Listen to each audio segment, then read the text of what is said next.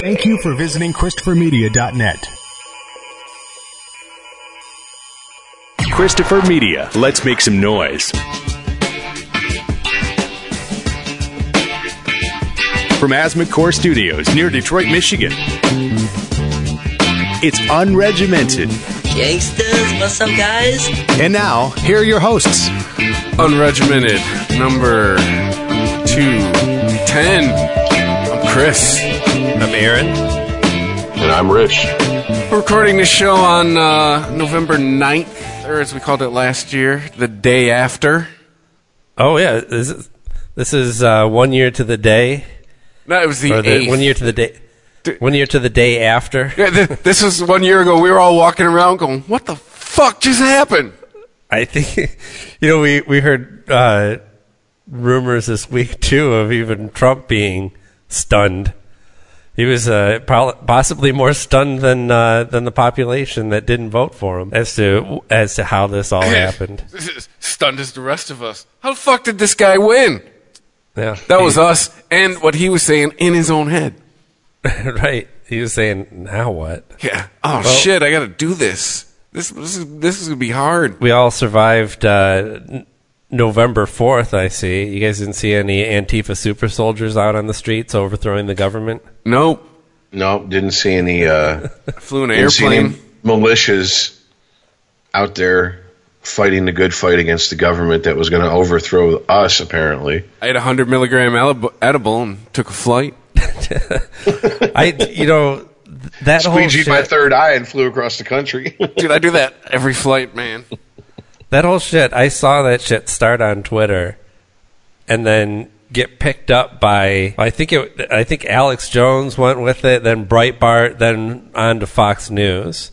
And Fox News had like this whole 10 minute piece about what Antifa was and what was, what their plans are. That was like, I don't even know where they got all this footage from. Like somebody has to be staging some of this shit. That's the, the, the biggest problem with the concept of Antifa is that when you hide your face, you allow others to do whatever they want with the image that you've created. And green screens are a thing. Green screens. Yeah. I just thought it was great because, yeah, initially I heard it was all the, you know, oh, Antifa is going to come out of the woodwork and all this. And then it somehow morphed into, no, it's the Trump militias, which I don't know what flag they fly, but I, I, the flag of Kek, I don't know. Anyways, yeah, they were going to come out and there was going to be martial law declared because the government was going to move into major cities and take over. And so the mm-hmm. militias were going to defend against that. And then at some point, Right. I'm like, does someone just throw the kitchen sink on the internet and just say, fuck it? We'll just say that everything's going to happen on the 4th. Wait, the the actual tweet from Krang T Nelson, a, an anonymous Twitter account, says, "Can't wait for November fourth when millions of Antifa super soldiers will behead all white parents and small business owners in the town square." Yeah. And Because town squares are a thing. fucking Alex Jones talks about it like it's real. well, I mean, You are fake they news. are putting chemicals in the water to turn the frogs gay. The friggin' so frog's gay. He is 800% woke. Just ask him. 800% woke. Can we stop saying woke?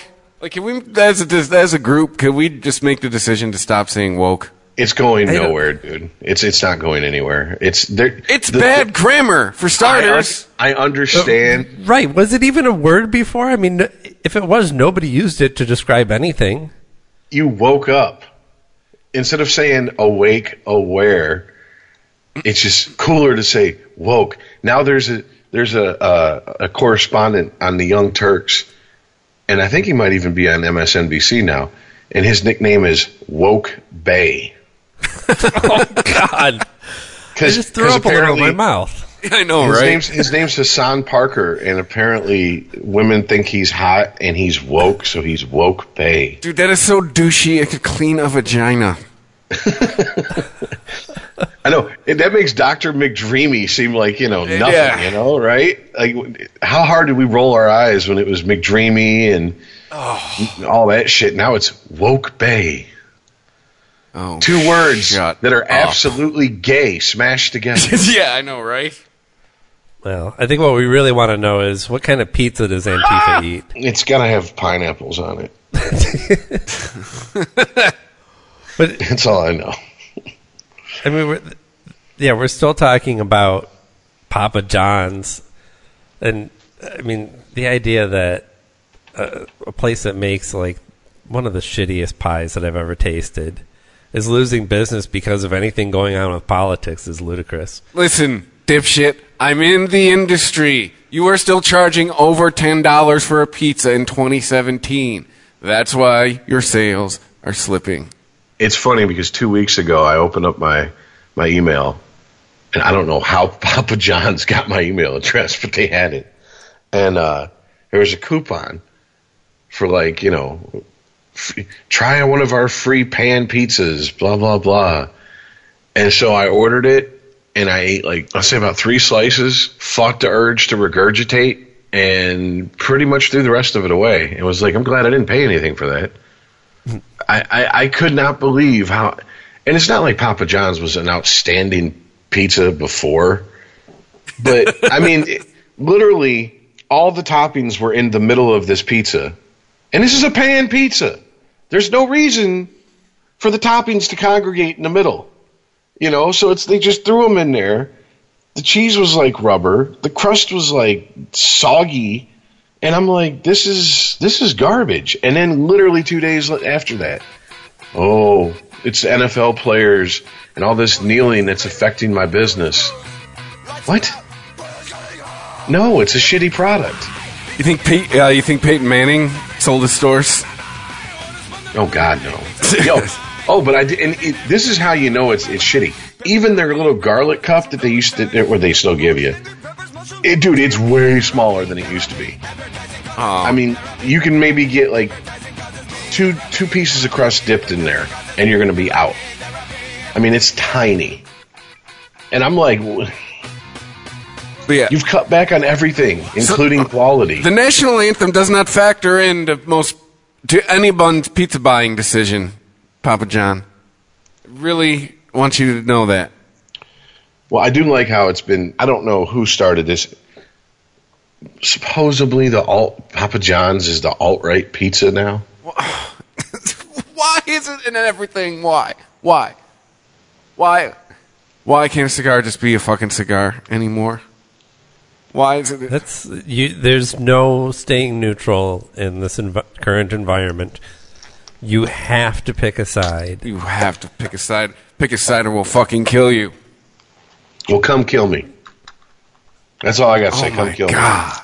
Because How, how hey, is it the but- all right pizza? Let's hear that. It's Because they claimed it is. I mean, well, no, Papa John's had a statement that said, "We- we don't want racists buying our pizza. That's fine. So they tried to disassociate themselves uh, with the alt right as much as possible. why can't it, someone be honest? Hey, racists have money too.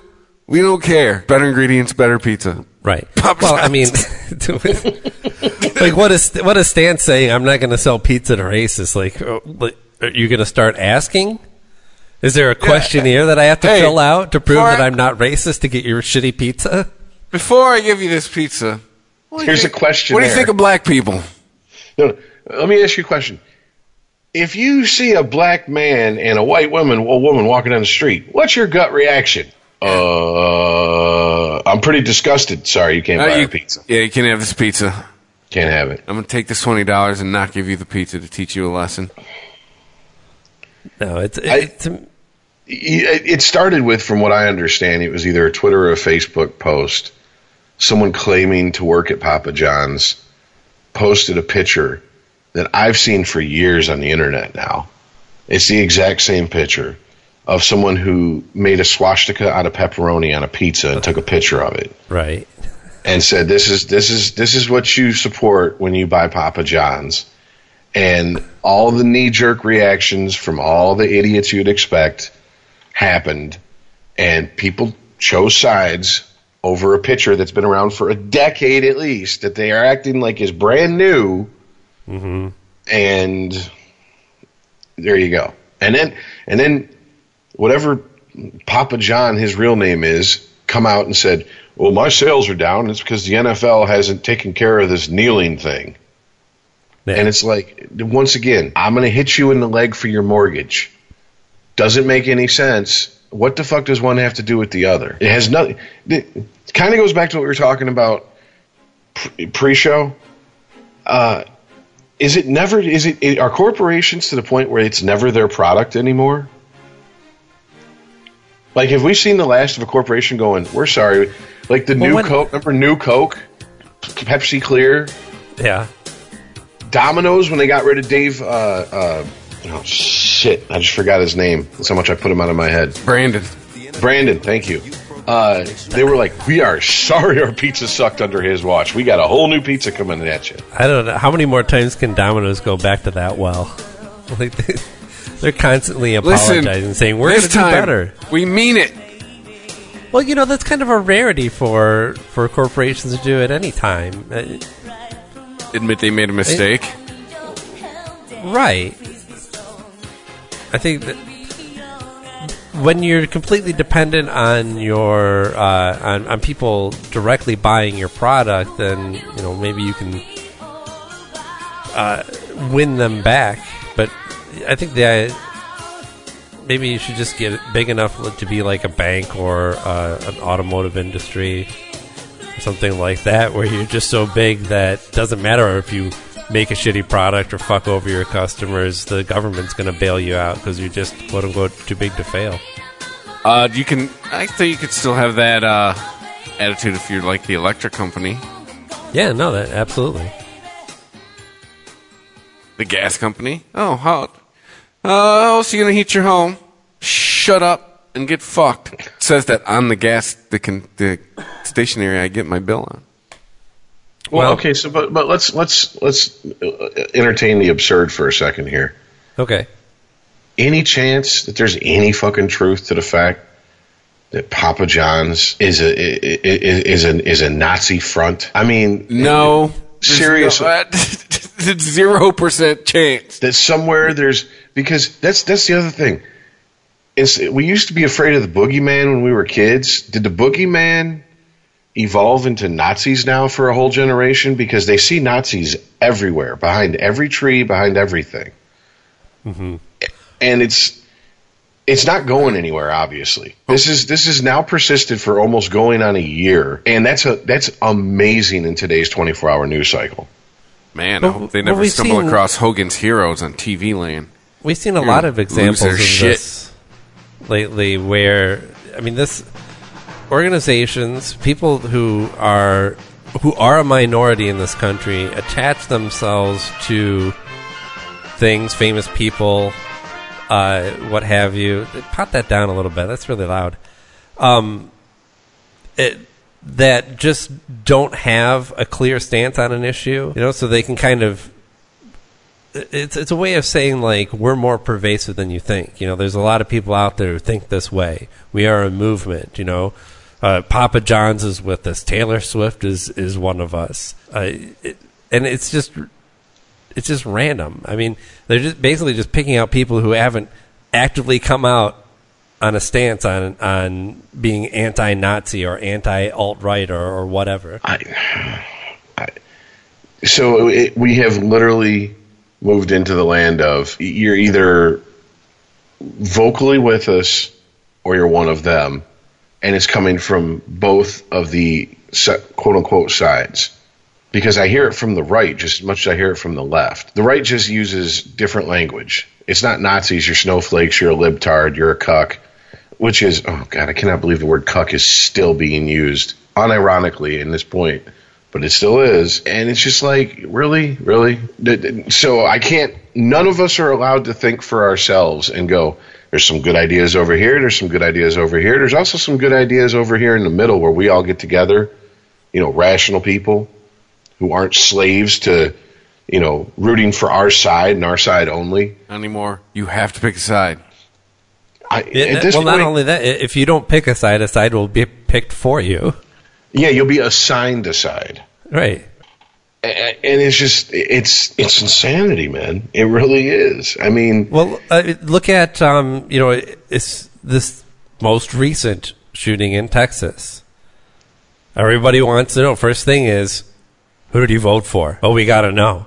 Oh, if you voted for if you voted for Hillary, then he's Antifa. And this was a target on religion and mainstream culture in this nation and white people. And if he and if for and if he was right wing, then he's just one of these crazy right wing gun nuts. Yeah, and if Or and, and meanwhile, meanwhile, the, the, the truth is, wasn't he trying to kill his mother-in-law? yeah, I mean, that Like, like, seems to, like that gets buried though. Like it was mentioned for one day that he had literally sent death threats to his mother-in-law via text or email or whatever the fuck. And I'm like, well, there's your motive right there. That Well, was her church. yeah. I mean, smacked up his old lady, cracked his. Uh, well, I don't know. It wasn't his kid, right? His adopted kid or something. Stepson, Stepson, cracked, cracked the kid's skull. Like this guy was violent, but no, it must have been politics. The fucking. Uh, did you hear about Rand Paul getting tackled?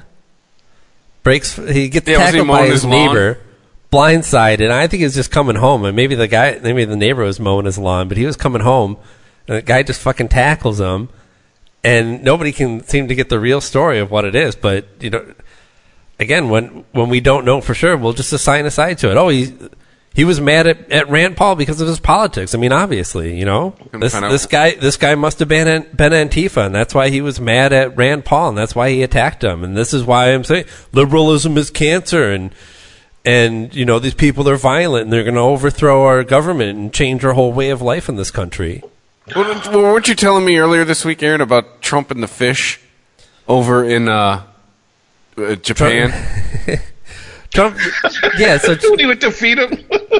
Trump, well, here's the story about how Trump feeds the fish, right? And look, Trump is a buffoon. Let's start with that. Like he says a lot of dumb shit. He does a lot of dumb shit, and a lot of the criticism is, is earned.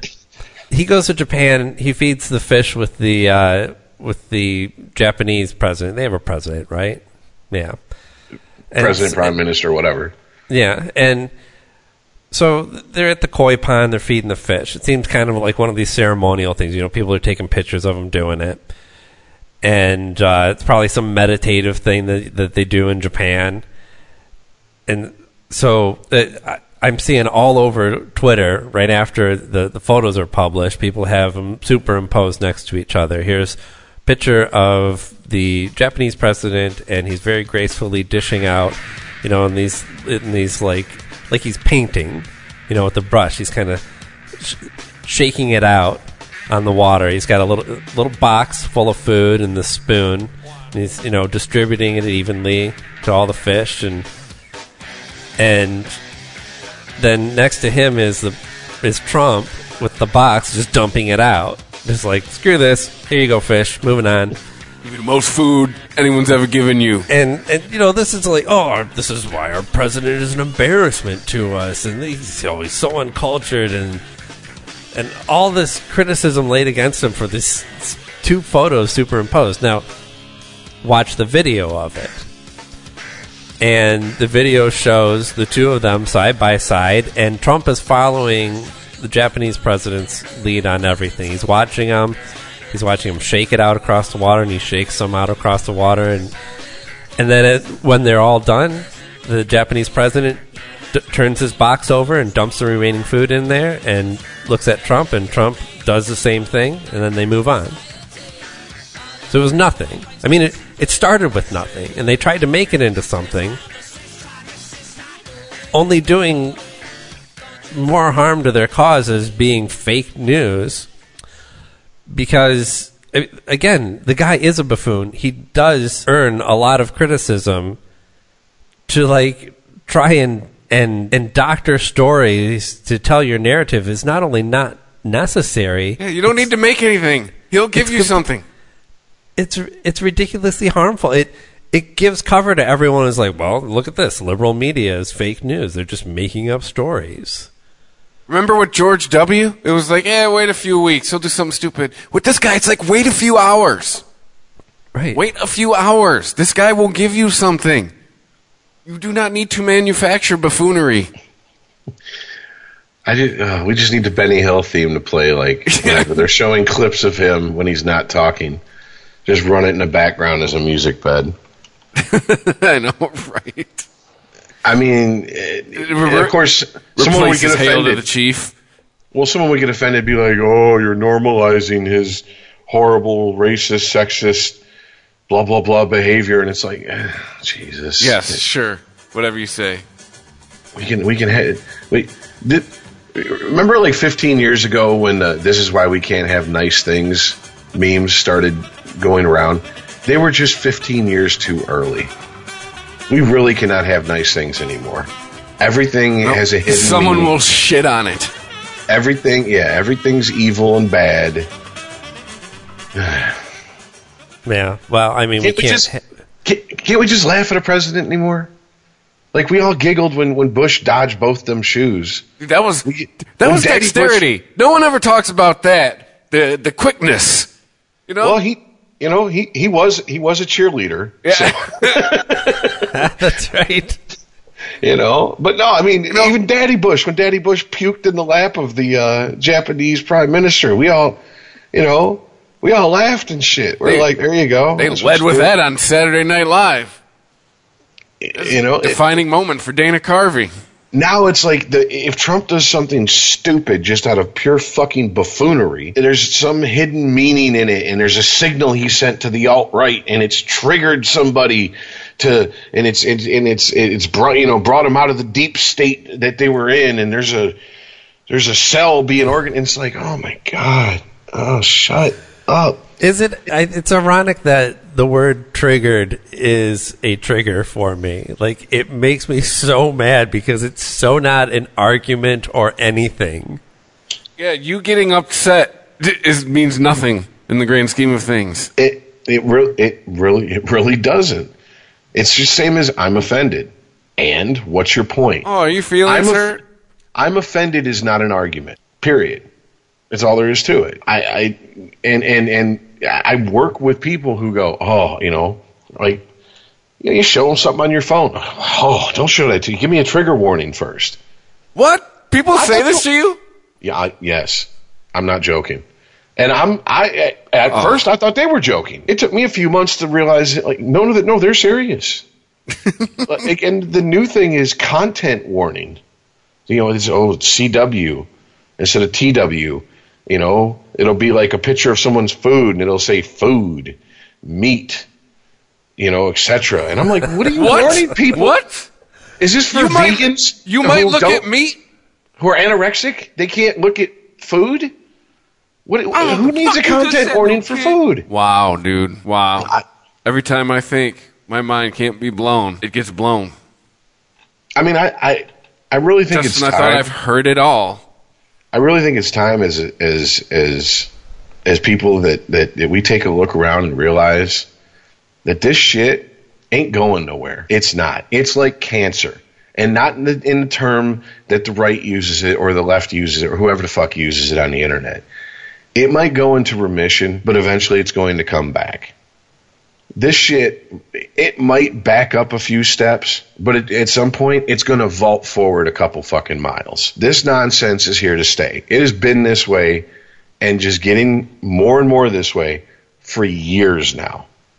And once again, for anything to last that long in our 24 hour short attention span theater society is amazing, which means it's not going anywhere. I mean, it's just not.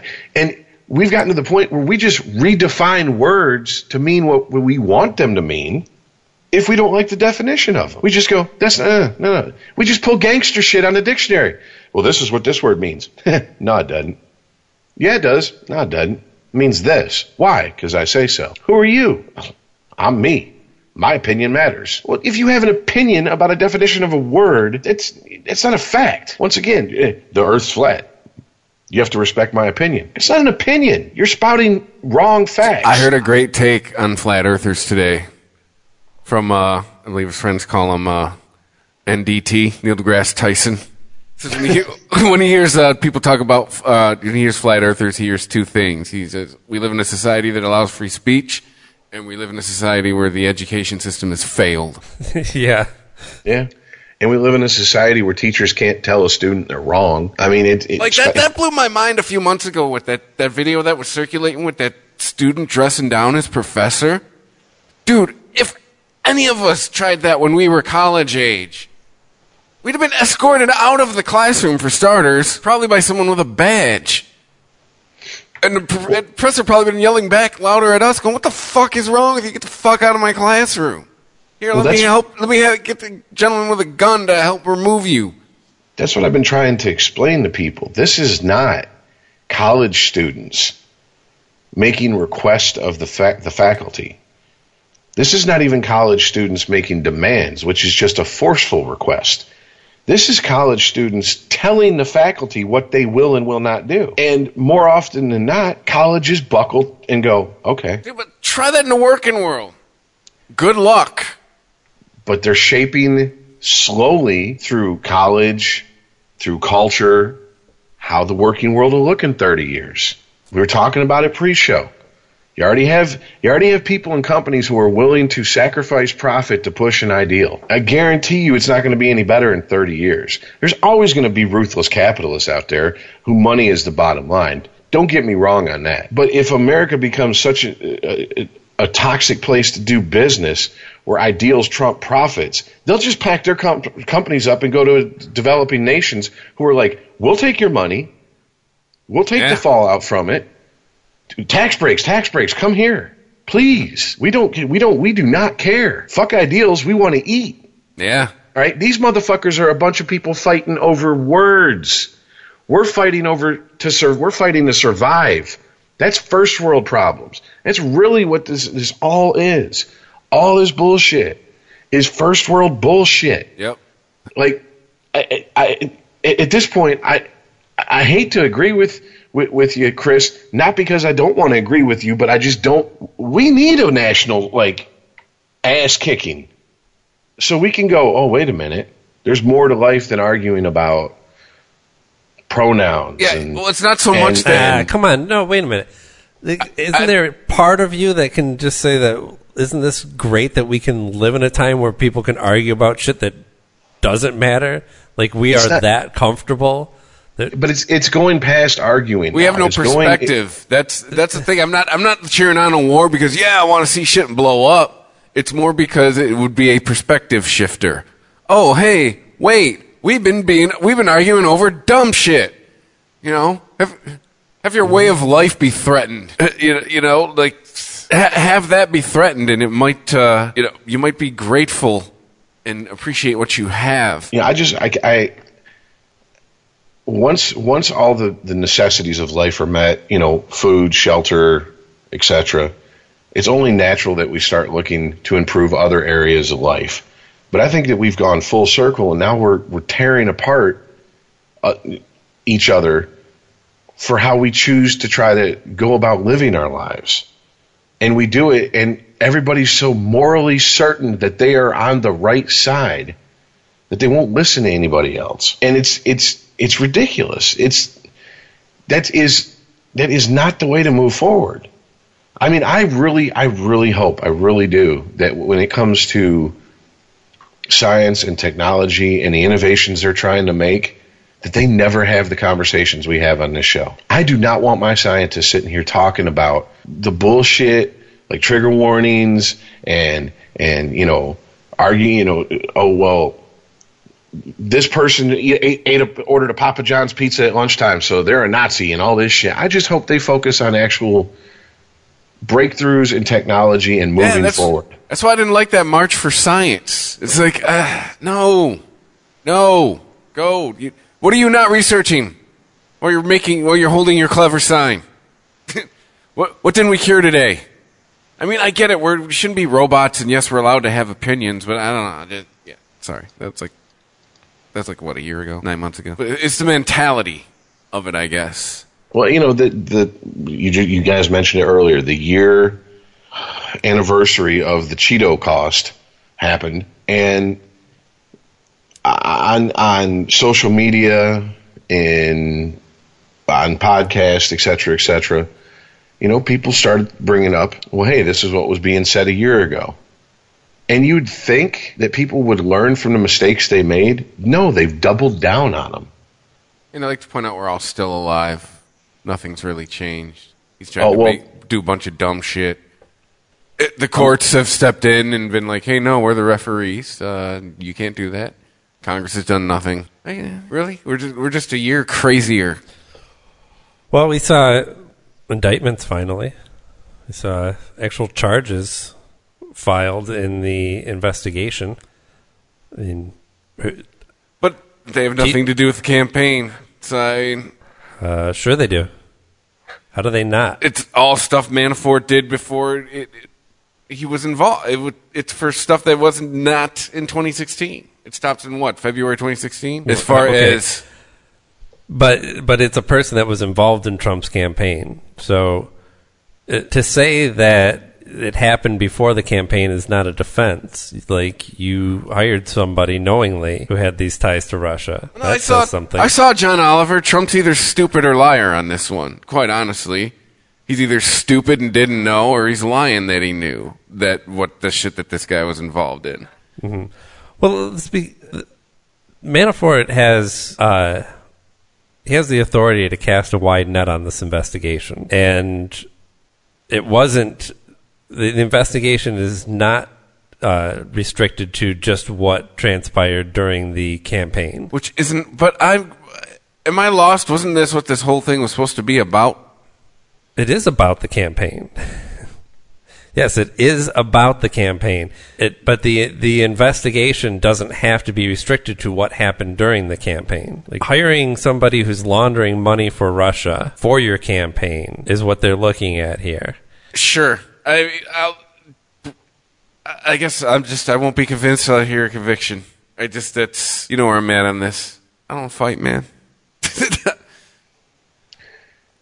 It isn't the point of the charge though to get him to flip. I just Absolutely. I just Isn't that exactly what they're hoping for? Is that he'll just go, wait a minute, whoa, whoa, whoa, whoa. To save my own ass, I'll throw someone else under the bus, 100%. and hope, hopefully get work their way up the ladder. I guess I I'm also too. Uh, I've had this kicking around in my head about it is like, do we think? I mean, with with the the world he's been involved in most of his adult life, do you think he's not learned to cover his tracks really well? Do you think there hasn't been a deal cut with somebody like, look, you'll spend a couple years, you know, at Club Fed, and when you get out, you know, I'll funnel money to you every month. You, I mean, you don't think like that's, you know, like you know, because if, shit goes down, we need a fall guy. I'm not going. I, I guess I am that cynical about it. But but it doesn't just rest on on Manafort. But I'm just, I'm not saying it's Manafort. I'm saying somewhere down the line. What do you? Th- I mean, there's a lot of somewheres down the line Yeah. that you would have to cover. I'm Like, just saying. That's totally possible, but it's not very probable that they'd be able to cover their ass on everybody that seems to be involved in this. Sure. I mean, I, I just, I, uh, to me, so far, this is all political theater. Quite honestly, it's we're looking like we're doing something. 'Cause an indictment isn't a conviction. I guess I don't believe it till I see, you know, the head in the bucket in front of the guillotine. Quite honestly, that's where I'm at. Look what you did to me, America. I'm that fucking cynical. America, what have you done Well, to I this mean- boy? Yeah. That's that's fair, but I, I, I don't know if what you want to see is, I mean, is you- Trump being held responsible for his actions ultimately. I mean, I mean, you'd- this you'd- is You'd have had me with the indictments at least involving something to do with the campaign. Like, I guess that's another rub with it for me. It's like, it really, they have technically nothing to do with the campaign. Like, th- that's, I'm like, all right, sure, you're throwing shit at the wall now to see what sticks. That's what it, that's what it felt like to me. Like, yeah, but that's like saying that Watergate was just a break-in. I mean, but eventually with Watergate, there was definitive proof.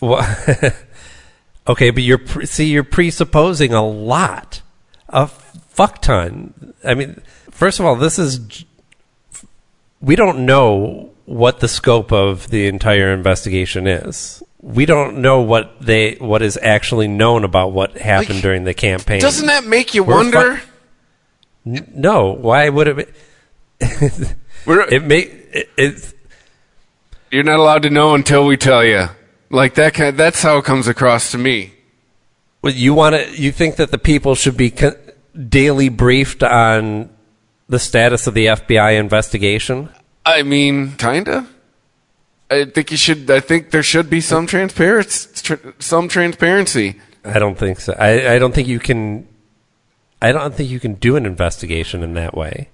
If you lay out everything that you're looking at, then you give Trump and his team a map of what they of the loose ends that they need to tie up. So there's a very good reason why we don't know everything that they're they're investigating, and there's probably a very good reason why we're only hearing about charges that Or it gives you are, to are- manufacture are directly are the directly tied to to the the campaign. I'll play the other side of the fence, or it gives you time to manufacture shit because you can't be seen. Oh, I will let you know. I mean, that's I told. I'm, I'm too far gone in the, I, to the I don't know side what of you, things. Again, I don't know what you want. Like you, you want Trump out of office. You want him to be held responsible for his actions, but anything that happens towards that goal is written off as meaningless. Well, I'm saying at least, like I said, I would have at least been encouraged if they were like tied to the investigation. Like that's. I'm just in wait and see mode at at this point. Like, You're part of the wait and see tribe. yeah, Well, okay, look, let's. we just had, I guess it's considered a midterm election, even though it's not technically a midterm election. Just had elections go by. Midterm, midterm. and two Democratic governors won. Ooh, Okay, that's okay. That's that's that's what I'm getting at. I've had a, I've heard a lot of people celebrating that. Okay, governors this aren't is in Congress. That- this that is you know nothing. this is showing the blowback against Trump and his and his bunch. Hey, way to This show up a year later. Good job. And I mean, isn't that the quickest way to get to get rid of the Trump problem? Mm-hmm. Stop Is, voting you know- him and people like him into office. Exactly. Yeah. Because this this investigation could go on. If he's voted out in 2020, this investigation could get dragged past that. I mean, you got you are dealing with people with money, and if they're guilty, people with money when they're guilty will put off a trial as quick as possible, or as quick as possible. Excuse me, as long as possible. I mean, that's just what they do. They're just like, Right. Certainly, there's a lot that Trump can do to shield himself, but it's not about ultimately what he can protect himself against.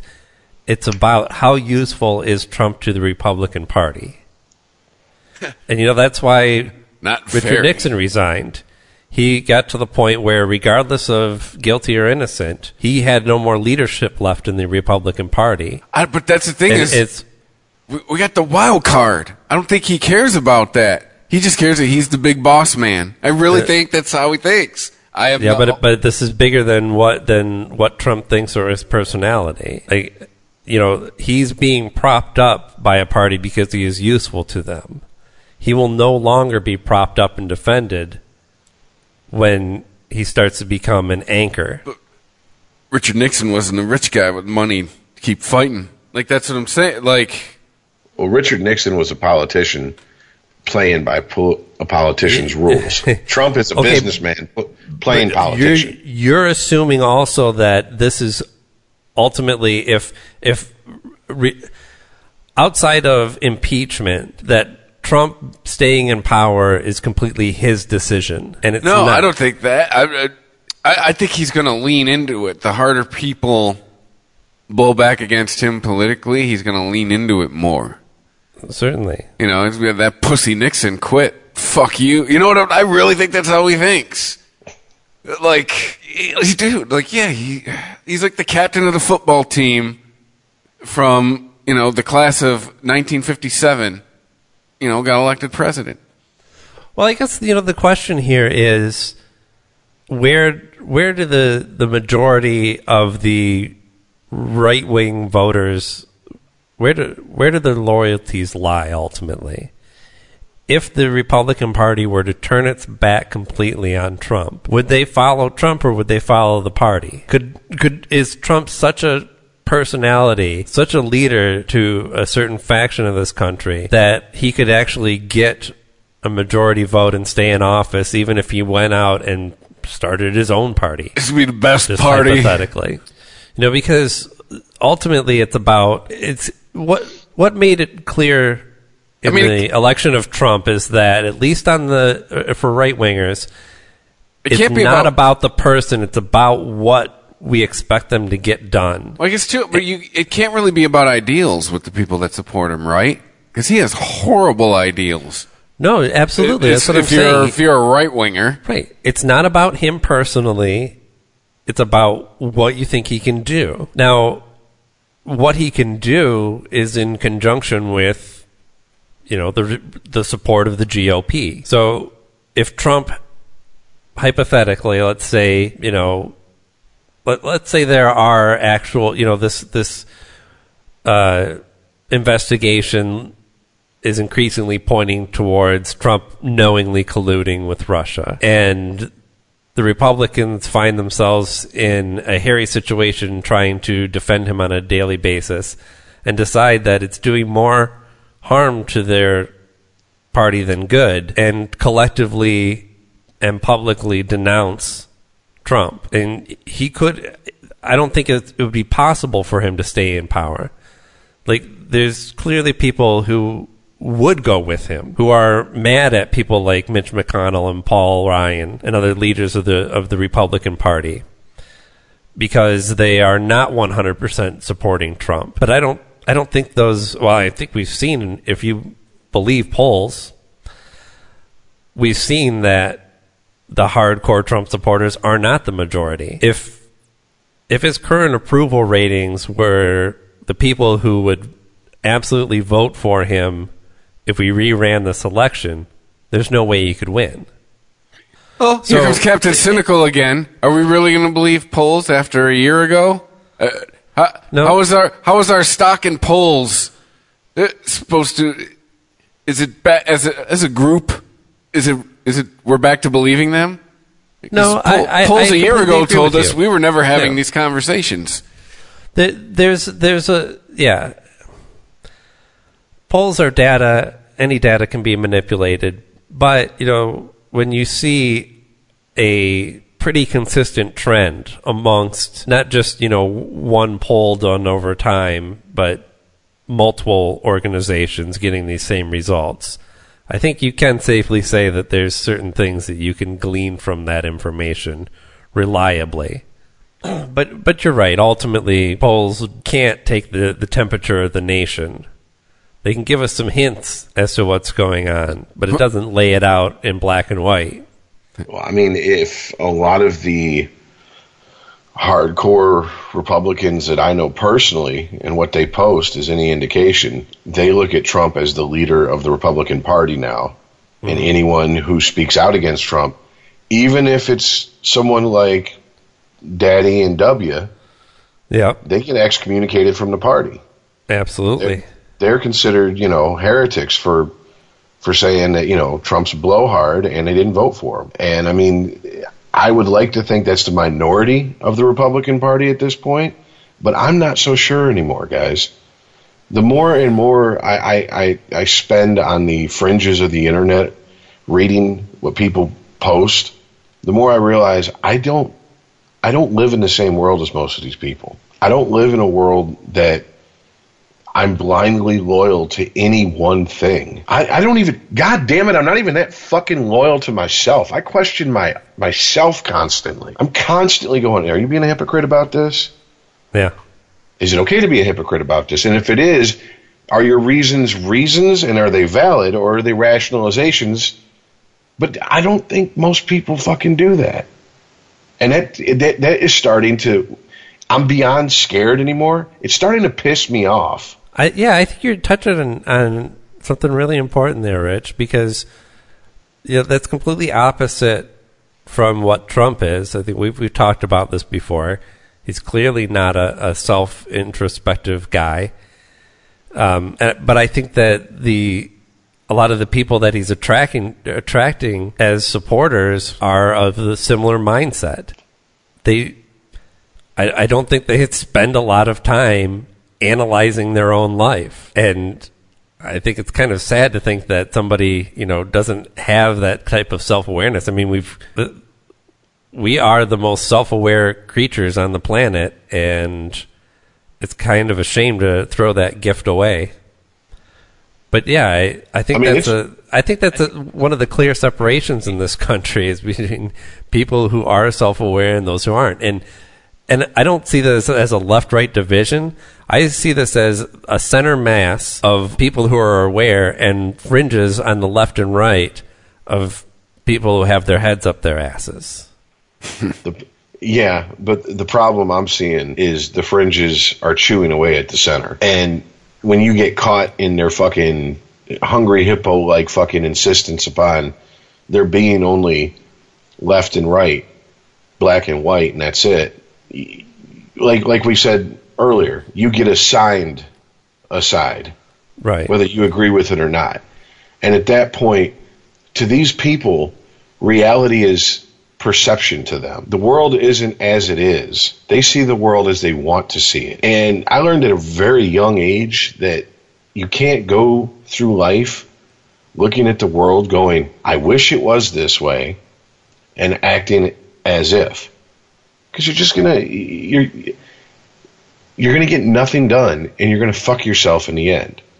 The problem is, is that it seems like if you get enough people who believe that and they band together, then it's it's like it's like anything else. It's like a religion. It's it really this is this is why I I I, I say constantly the the the far left is just as dogmatic and slaves to you know groupthink as any religious person on the right that they claim to hate. Because the minute you, you know, you break from the groupthink, you're ostracized, you're excommunicated, and then they go start their, you know, their new group. We that's how come we have, you know, offshoots of Catholicism, different different parts of, of the Baptist religion, et cetera, et cetera, et cetera, down the line. And it's happening on the left, but it's not happening with, with religious ideals. It's just cultural ones. And it's mm-hmm. dangerous because you can't shake these people from this. There's no facts that are going to make them go, let me at least reconsider my, my, my positions. Once you accept that it's the, whether it be through faith or through groupthink, that you have the truth, you have your finger on the, the one truth in this life, it takes damn near an act of like for lack of a better term, God to knock that person off that that that that seat that they sit in, believe in what they believe. And I mean, I it's it's it's it's like okay, the left has fractured. I don't know if you guys have noticed this into what's considered liberals and the progressives. Yeah. And liberals are the, for lack of a better way to explain it, just to make it as, as easy as I, I, it, I can, because that's the way it was explained to me. Uh, liberals are the I voted for Hillary bunch. Progressives are the, the, the quote unquote Bernie bros. All right. And I don't even see my like it, you either fall into those Why do we always have to check a box? you What either is fall this into those fascination with categories. I, dude, I don't know. That's obviously human nature is we want to belong to something bigger than ourselves. Mm-hmm. I really don't see people who are joining Antifa as any different than a bunch of 17 year olds who are willing to sign over their life for four years and join the United States Marine Corps because they had a re- recruiter tell them, you will die, but the Marine Corps will live forever.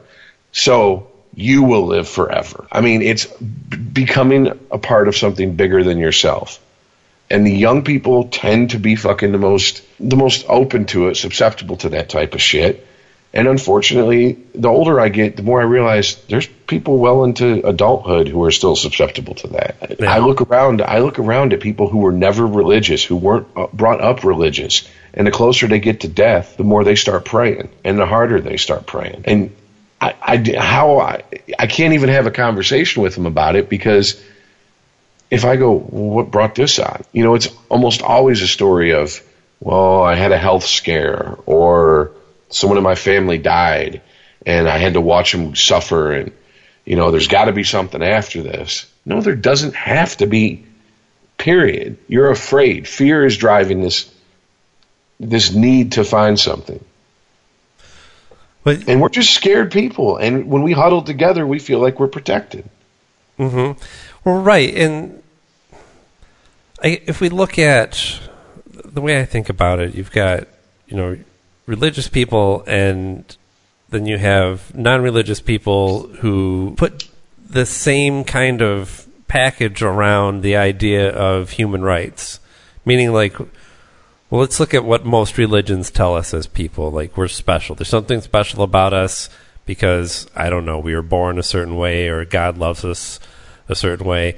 So, our religion tells us that, that there's something special about us and that as long as we live a, a good life or live by certain principles, that we will be looked after by a higher power. And, you know, non denominational or atheist, uh, liberal, leftist, progressives, whatever you want to call them, they may not have the, the God and the Bible to lean on, but they have the same kind of fantasy of something that doesn't exist. This idea of human rights, this idea that we are special just because we are born and and you know are are, are self aware in a certain way, and that we will be looked after if we if we you know lead our life in a certain way and follow certain principles according to this quote unquote Bible of human rights that has been created, that we will be looked after, not by a higher power, by, but by the people in general. That society will step in and, and take care of us. So they're not really peddling anything radically different than what religion is. We ultimately just want to feel special. We want to feel like we're part of something, that we're being looked after. Well, I, I really think the dangerous part is that we're getting to the point where we have, whether it be through schools, through indoctrination, through the internet, through peer pressure, whatever, we have a generation coming up who have bought into identity politics, not just on the left, but on the right. And as Oh, fucked yeah. up as this is going to sound, I think it's almost more useful if it's it's useful as far as to control a society to just have an us versus them versus an us and then there's all these offshoots and subgroups and all this and there's all this infighting with them versus them and there's all these offshoots and subgroups and there's infighting amongst them. Because eventually the the the the, the subgroups are going to start turning on each other and eating their own. Hmm. And then they're it's not even going to be a matter of fight everybody's going to be at everybody's throat. I mean it's it's it, it, it's it's like okay the the recent election we had here in detroit we had a mayor who is the illegitimate son of coleman young if you're not from detroit coleman young was mayor of detroit for 30 years very divisive mayor purposely so in his language, in his attitude of the city of Detroit versus the suburbs, which is a polite way of saying black people versus white people. Yes. And this was that was what he ran on and what he kept being elected on for 30 years, no matter how corrupt his administration was. His son's a two term senator in the state. His illegitimate son, who's Joel Loving? name is Joel Loving, who, when he decided to run for mayor of Detroit, decided to start calling himself Coleman Young Jr. He's a superhero. He's And dual he- identity. I, I do I like how he, he didn't just take the last name. He's like, "Fuck that! I'm taking them both." Oh wait, Yeah, like, oh, might yeah. as well go whole hog. In for a, a dollar, in for something. Hey. know, in for a penny, in for a pound. I'm getting that I wrong. Coleman Young in the streets, Joel Loving in the Living in the sheets. sheets. I actually listened to the, the debate between him and Mike Duggan, the incumbent mayor. It Now, was like if you don't know the time poli- machine, man. If you don't know the politics of Detroit, there was no Republican candidate. Okay. Yeah, yeah, It's starters. yeah, if you don't understand that, you you have to understand you'll never get elected as a Republican in the city of Detroit in the foreseeable future. Um, so it was two Democratic candidates, and Mike Duggan was trying to put forth, "This is what I've done for the city. I revitalized this. I brought more businesses back to the midtown and downtown area, which in turn gives us more tax, uh, a larger tax base. I've brought the streetlights back. I've got the garbage pickup going on time. Okay, your time's up, Mr. Mayor. Uh, Mr. Young, White Devil. White Devil, White Devil, White Devil. What's he done for the black folks? White Devil, White Devil. And I was just like, you got to be kidding me. He actually was chanting Black Power at one of his rallies. Did you guys uh, click on that Oh. story I sent you? It Oh, wasn't. yeah. It wasn't that a Black Power chant broke out at one of his rallies. He was leading it. If No, but- Mike Duggan did that and started shouting "White Power," first of all, it'd be like, Mike, what happened? But second of all, yeah, it, it wouldn't happen. It would not be allowed. He'd be ostracized. If he just started chanting power to the Picture a people. there's a reggae band at the side of the stage going, "No, Yeah. no." Kill Whitey! yeah. But no, if he'd have just went up there, if Mike Duggan would have went up there and said power to the people, there would have been Culture appropriation. nation. Oh my God, it had never ended. Now, the election results come in, and Mike Duggan got 73% of the vote. Coleman Young Jr. got most of the rest of the vote. And then there's, of course, the percentage. Some jokers probably voted for Harambe or some shit. So that's like 1 or 2%. All right. Now, on our local Detroit Today news show that, happens that, that gets played on uh, NPR here in Detroit, they had people to talk about the election results, and the host was saying that Mike Duggan only winning by seventy three percent proves that there is a, a, a, a issue in the city and the city is tired of the suburbs waiting for basically i'm paraphrasing because i cannot remember the exact words but they're tired of waiting for the white folks to come in and save them and i'm like how the fuck Yeah. do you win 73% of the vote How is one in four a referendum? exactly and then to top it off today he had a gentleman on and he was talking about urban farming and this gentleman's name is Malik Yakini. And then it turned into, well, this is what we can't have in Detroit. We can't have white people coming in saying they're going to solve our problems because we already know how we're going to solve our problem. He was voted in. He's not installed. Like, how do these how do these people not understand this? He's not And so- selected by a by a group of hooded people and then anointed. No, you are. Eh, the people live there are asked, and this is who they picked. this is this is where this is where we're at now to where almost 75% of people who voted in the city of Detroit voted one way and we're being told no no no no no no no that doesn't mean what you think that means That's white nonsense. Why? That Because means he he lost to a lesser margin than he did in previous races. Is that I, I do not know the No. rationale behind it Duggan. I because that seems like I mean it, that seems like a fucking landslide. yeah, That's exactly like- that's that's like that's that's 1984 Mondale versus Reagan win It, yeah. That is, we didn't just beat you in the election. We fucked you five ways till Sunday, flipped you to our bitches, let them fuck you, and then we pimped you out for a carton of cigarettes. Have fun on the main line. in That's what that is. 2013, Mike Duggan won with 55.13 percent of the vote.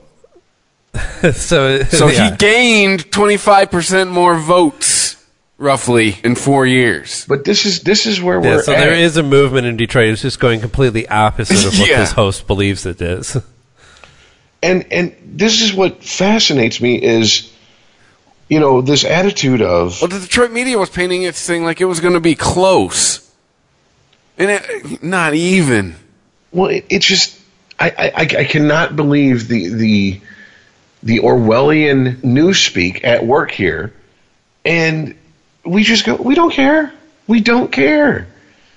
We don't care. How many people you think listen to that NPR broadcast with their fucking with with their black rimmed glasses and their fucking soy know. lattes and their fucking button up flannels and their hipster beards in the suburbs, and we're nodding, going, mm, yes, yes. What do you? I, I guarantee you, this. I mean, how the fuck do you even come up with that?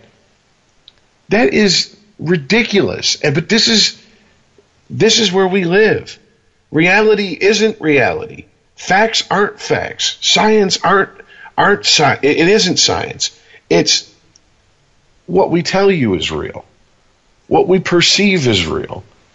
Even when we have hard numbers to prove the difference. There was there was what was, what was it? The the the the the the, the, the city clerk. They were there was an election. Apparently, the guy who lost said, "I I want a recall." Now, the city clerk in Detroit handles all the votes, Mm-hmm. and apparently, he lost. I think by fourteen hundred votes. The incumbent who was reelected said this to the media with not one hint of irony or shame.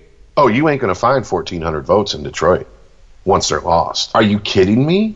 Are you kidding me? That's your answer? That's how you answer, I want to recount? Is I- we just lost 1,400 votes. Whatever. You're not going to find them. You can look and spend all the money you want. Ain't going to help. I mean, they- they're basically telling you the fix is in. Don't worry about it. Right. I- I, was going to. I'm not sure I completely understand the comment, but he's saying that Well, it's a woman, he's, but he's, yeah, he's yeah. hinting at corruption, yeah, though, right? Yeah, like, the, the like they, they made the election come out. The city already made the election come out how they wanted it to. So no matter how many times we recount it, we're going to get the same result. I mean, and this, I, I, it blows me away, and I get it. Detroit is not even a fucking afterthought to most people in the rest of this country, but it's just uh, uh, uh, to see it and so blatantly, and people just go, eh. I mean, why this guy, this gentleman, Stephen Henderson, who for the most part I like his show, I agree with him, but the but the last two days since the election, I've been left scratching my head, going, what the fuck is he drinking? Because he needs to pass it this way, because it's obviously some good shit. How he didn't, his phone lines weren't lit up with people going, Are you crazy? Three out of four people voted for this man, and you're saying that, that this man is, is basically an unwanted uh, interloper in Detroit's business? And that if there is anybody who's white that comes into Detroit to help, they have to go, Well, what do you want us to do, black citizens of Detroit? Because we all know that's how it works in every other neighborhood, right? We Yeah. all know that we all know that in Hamtramck, Hey when guys, it started flipping from a predominantly Polish neighborhood to Muslim neighborhood, the Muslims came in and said, "Oh, hi, Mr. Wachowski. How do you want us to do things around here? We're not going to, you know, we're we're not going to bring any of our own ideas. We're not going to try to to to to to help in any way that we know works. No, no, we're just going to keep doing it the way that you want us to do it." I mean, dude, the fucking balls on someone to say that shit in a city that is fucking run the fuck down as bad as Detroit and act like there's a plan in place that's been working. Get Yeah. the fuck out of my face. And I'm tired of this shit because you can't even go, dude, you're a fucking idiot. What what plan have you installed that's working? Because if you do, they go, racist, how dare you question us? Fine, and I'm a racist then. But I'm a racist still with an unanswered question. Now, Yeah. do you want to plant more straw men for us to beat around? Yeah, Or do you great. want to answer the question? Great. I'm a racist. Answer the question I asked you. Let's assume you're right and I'm a racist. Great. I still asked you a question.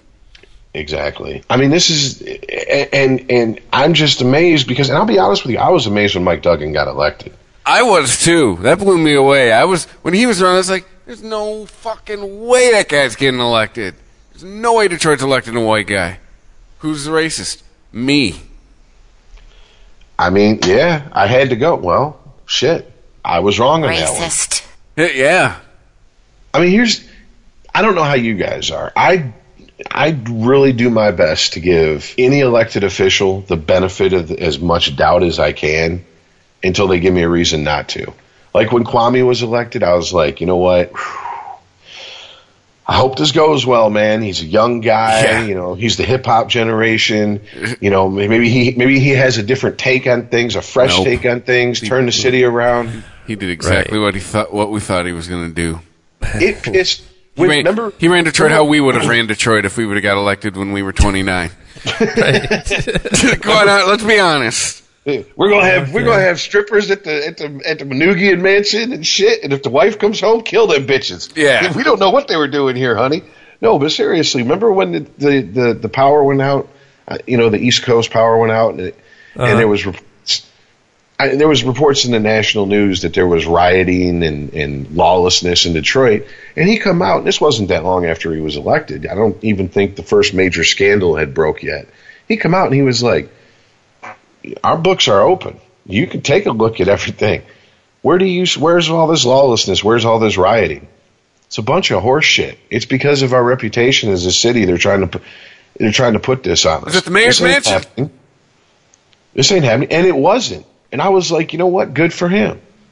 He he basically came out and was like, "You kissed my black ass." There ain't shit like that going on. And I was like, good for him. And then of course it came out that he was fleecing the city for millions of dollars to the point where the feds came after him, and I was like, "Ooh, yeah, Sorry, bro.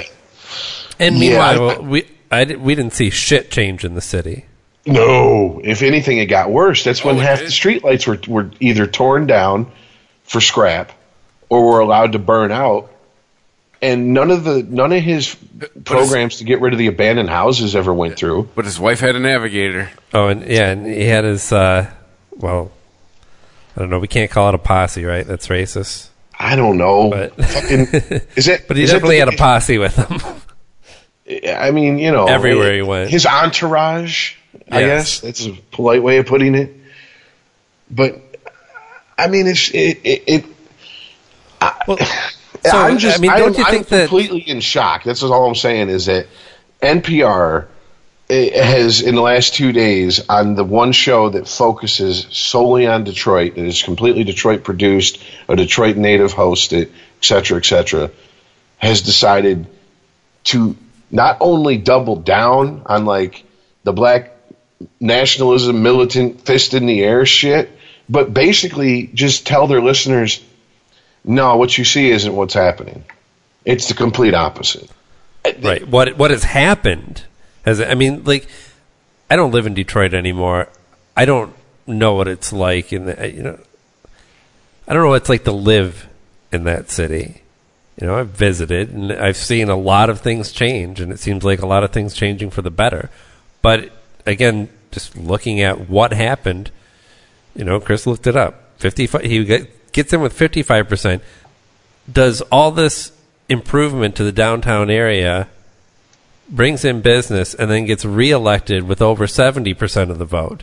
Clearly, what he's doing is making a difference because that's what the people that are living in the city and voting for him are saying. And this is this is a direct quote from the guest he had on today that uh, Stephen Henderson had on, uh, Malik Yakini. This is a direct quote from the conversation. The system of white supremacy intersects with capitalism, which has a logic of its own. What's wrong is when people who are defined as white move into other color communities, they're able to define what happens in those communities. We think the rights of every community's ability to define itself needs to be respected. Oh, really? Really? Right, which is So an if there's a interesting way to phrase that. It's saying that the white person is never going to be part of that community. Oh, and on top of that, I They're always the you- other. Guarantee you, he wouldn't feel that way if there was a mass exodus out of Detroit into Livonia, and a white person in Livonia said, "Well, we think the right, our, it's our job in the community to define, it's our ability to define ourselves." Yeah. Right. Well, the white way to put it is like, look, we got our own thing going on. We don't want you coming in here and changing what we got going on. Oh, you're racist. I mean, it's this is this isn't even divide and conquer, conquer, or keep keep the people at the bottom fighting over the scraps coming from the top anymore. These are our own people doing it to each other. This is something as as as as benign as someone hanging up a sign that says it's okay to be white on a fucking college bulletin board is called white supremacist, racist, and attacking persons of color who go to that school. Like, And it's like, I'm sorry, what? If that sign said it's okay to be you, no one would have a problem with it. Well, I take that back. Someone would find a way to have a problem with it. What if it said it's okay to be black? People wouldn't have You a mean- problem with it. you mean it's like okay to be signs brown. It's okay to be gay. It's okay to be uh, non-gender binary. It's okay to be everything that all these signs that hang on college campuses as is. But you can't even post. It's you can't even say the words. It's okay to be white now. What's okay? What's wrong with being white? Dude, it's pretty fucking awesome. I think we can Right. all agree. let's face it, you want us in your neighborhood. You want us to move. dude, we your drive up the property value. Right. And, I mean, if, and if we're gay, oh man, we keep the, we keep it clean. There's a reason Ferndale's called fashionable Ferndale now. Yeah.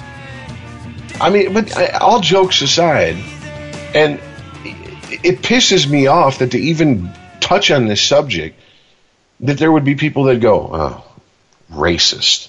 How is it racist to say it's okay to be born by the circumstance you were born to? Well, I, I think that there is a difference here, though, and it's the idea that that uh, whites are being persecuted for their whiteness in some way. You have to read so much into That- that. Come on, man, be honest here. You're you have to read into that. It, it It's, just, it's no different you- than the what? people. There's, it's no different than the people I've heard responding saying, when I see that, that tells me that it's not okay to be a person of color on this campus. How the fuck did you read that far into that? I hope you stretched before you did those mental gymnastics.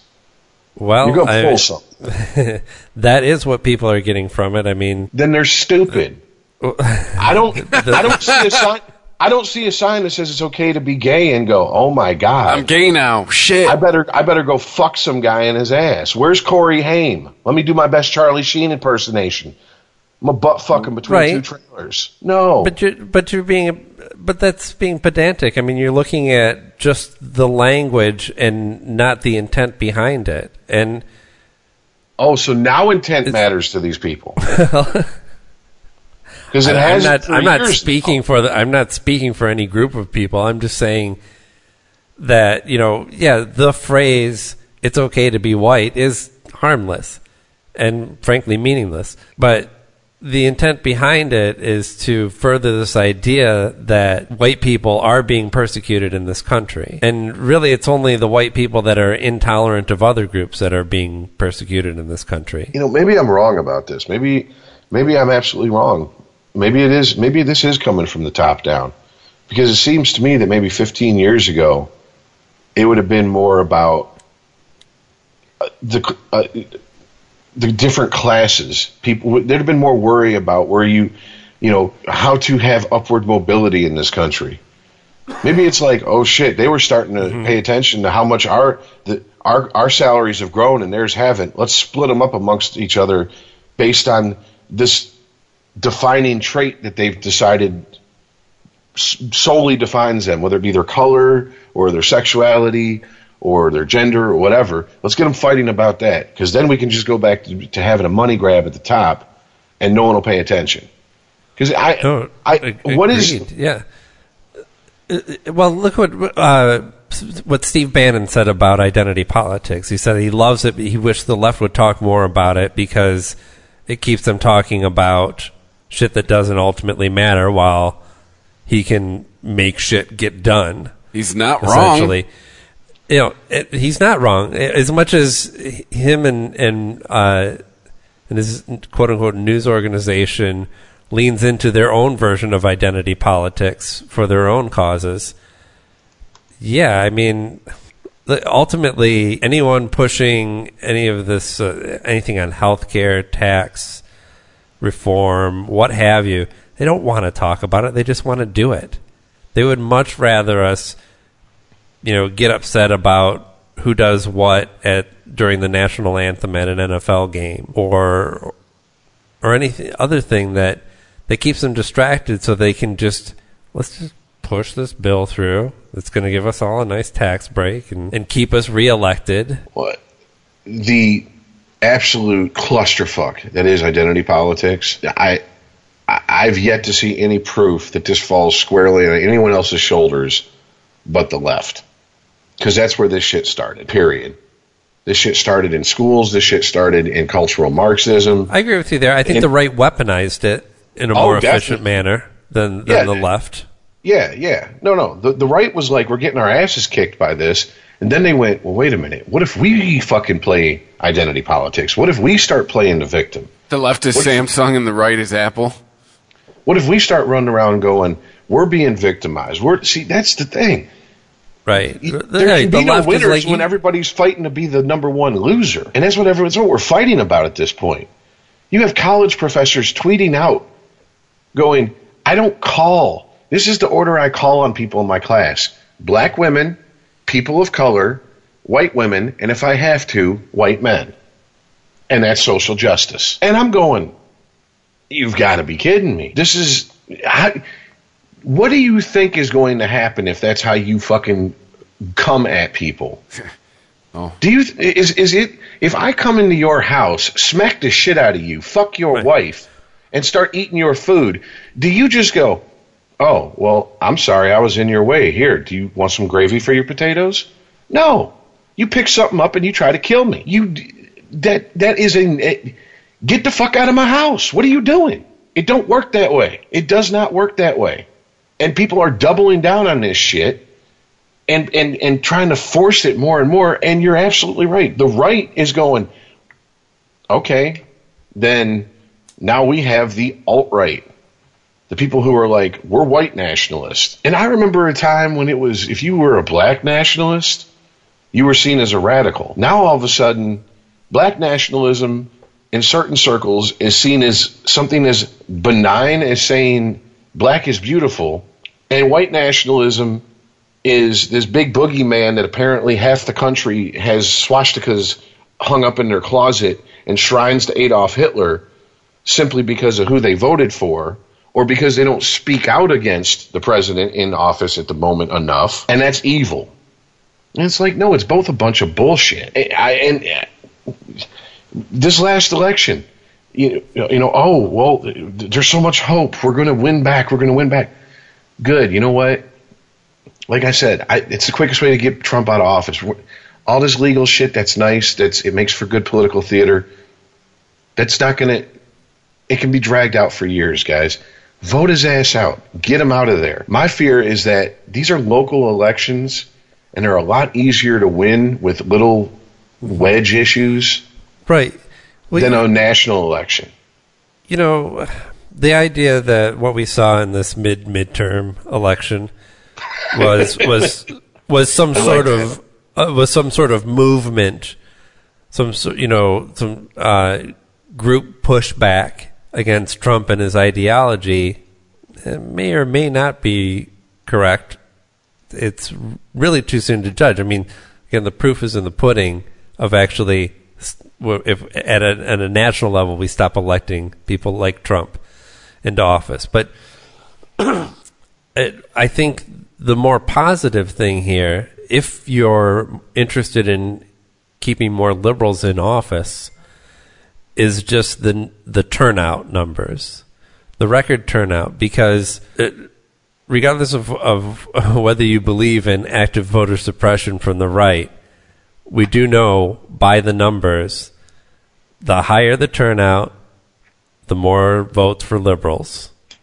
That's just the facts, and that's that's ultimately, you know, that's that's the most important thing that uh, that um, that liberals need to keep in mind is that show up. the, right like i think we've we've talked a lot about you know how um, democrats don't have a cohesive message and and there's certainly been a lot of criticism over the years of you know being too wonky being too nerdy about things trying to like say actually it's this and that and instead of just having the soundbite answer for everything like republicans do but yeah, I mean, ultimately, if you want to have a more liberal government. And if you want to dissuade this notion that half the country are fucking, you know, redneck America first racists, just get more people out there to the polls and you'll see. Oh, but it's hard to get to the polls. It- it- They're trying to suppress votes, Aaron. Which I had this thought the other day. Like until 2011, so like six years ago, I lived in generally like I didn't live in the hood, but I didn't live in the greatest parts of town. Always the closest school to go vote was like I don't understand. Uh, uh, maybe I'm sidetracking us, but yeah, and and No, the uh, uh, and I also saw this regardless of how vo- uh, well, let's set aside how difficult it is to to vote. It's not. I, yeah, I, well, I think that it could be easier. I think we should do. I I don't know why the internet isn't involved. Oh God, Uh, you you think they question results now? Wait, yeah, wait until the wait until the internet's involved. I don't think I don't think we're there yet.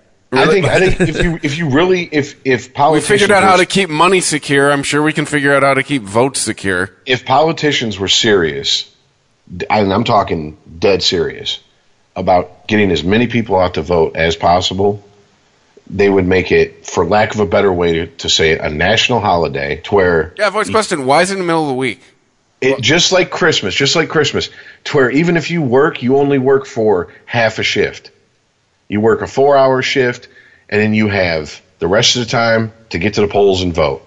And that's that's only on shit that you have to have a have to have someone there. Gas stations, police, fire, hospitals, whatever the fuck.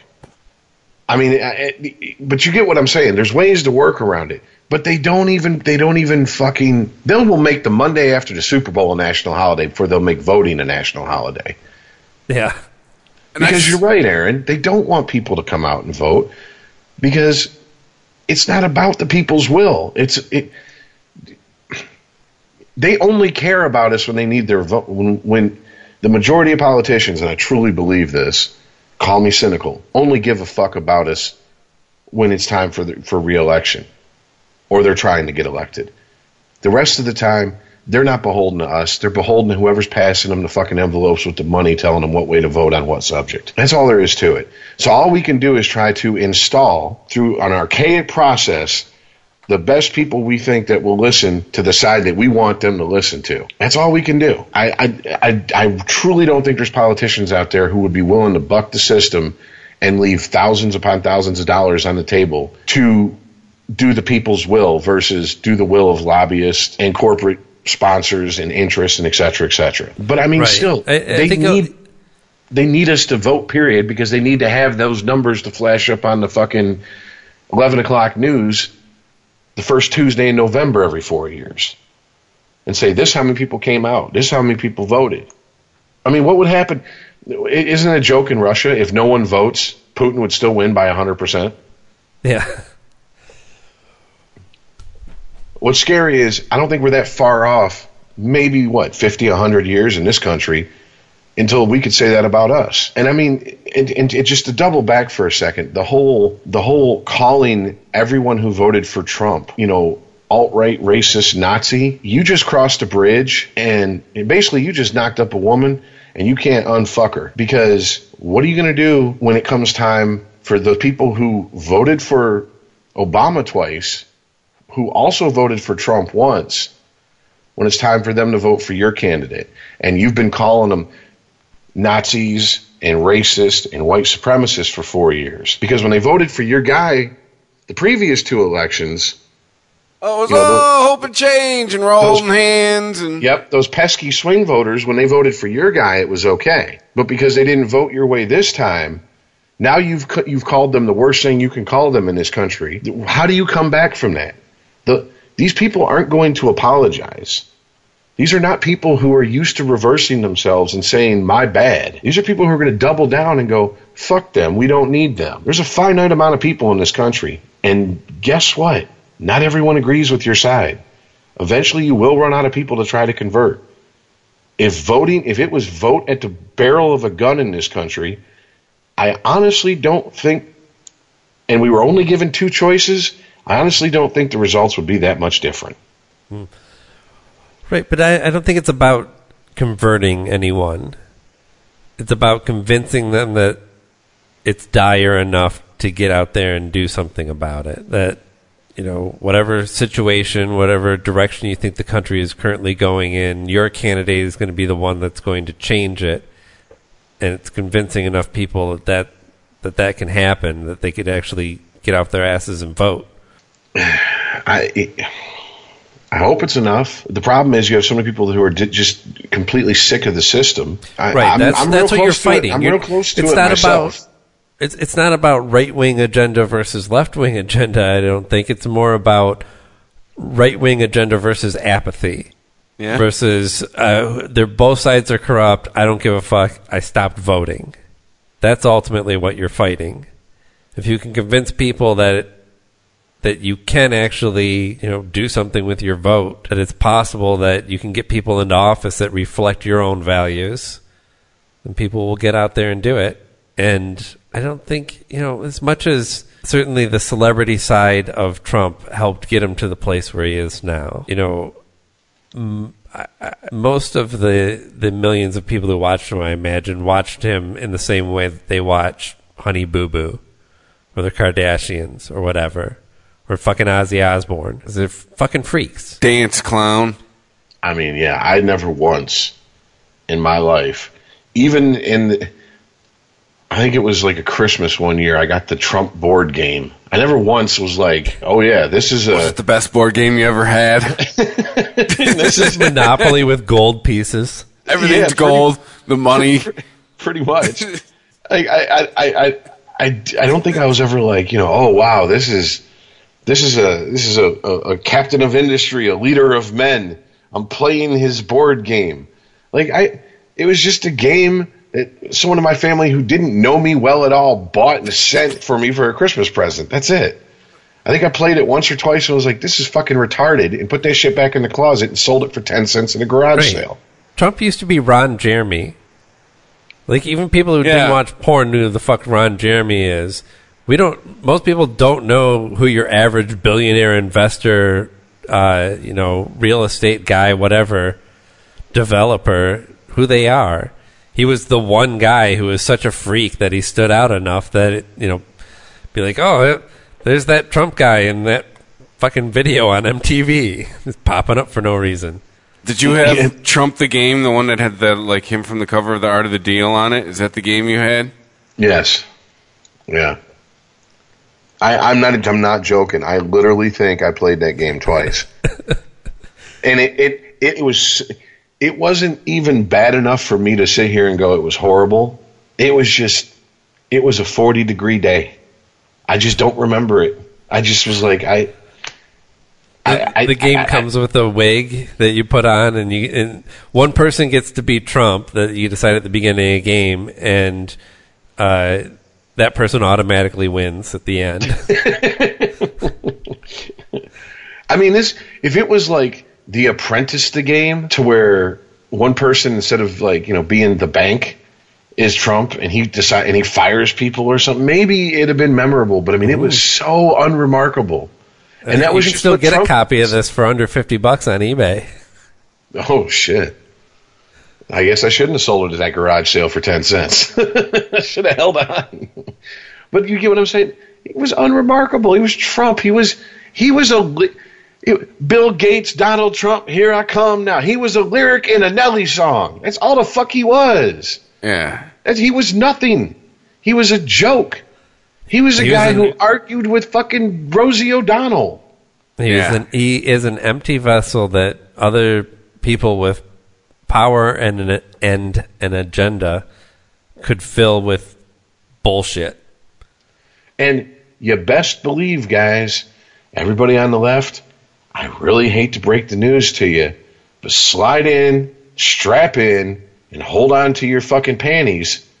He was a Democrat for a lot of years. He was. He was for gun control. He was pro choice. He was mm-hmm. anti going into Iraq, etc., etc., etc. Him and the Clintons rubbed elbows all the time. I, what, was it, what was it Bill Maher was talking about the other day in 2004? He was supposed to run with somebody as a Democrat for president. Yeah. I forget. Yeah, I, I don't remember the running mate that was that they chose for him, but Yeah, I was just like, ha! It's it's all I could muster up. Like, wow. Twelve years later, how shit has changed. Right. But yeah, what's the defense given to, for Trump constantly? Well, we know what's in his heart. You know, he just wants There's- the best for America, and we know that. uh, You don't know shit. How could you know shit about this man? You only know what you only know what he shows you. Your your problem is you believe everything that you see on TV is real. He barely knows shit about himself. He's like that. you friend. fucking they st- they take fucking 15 minutes of footage from him they stitch together from hours of recording his ass and editing out all the racist comments and putting that on TV and you're like he's a genius like guess what most people you could take 15 minutes out of their entire week and stitch together something to make them look halfway decent You know who he is? He's that asshole that we've all been in a band with at least once. He's the dickhead who brings nothing to the table, but every time he joins a new band, these are the best musicians I've ever played with. This is the best music I've ever made. This is the best band I've ever been with and been in. And then the next band, it's the same thing. And it's just like, do you not realize you're shitting all over all the musicians you played with beforehand? oh yeah no Tr- Trump cares nothing about the people in his wake it's only it- people that are right in front of him that can do something for him now Absolutely. Watching Duh. that thirty, watching that thirty for thirty about the USFL, and once he got his hands in it, and then once he saw that he wasn't going to get what he wanted, how quickly he just dropped that entire football league and left everyone to sink or swim. And then Right. even thirty And years football afterwards, is stupid anyway 30 years afterwards would only give like a two minute interview about it? Was like I, I have bigger things to worry about. I'm not going to talk about what happened 30 years ago. I had whatever. Let's keep this short. I, it,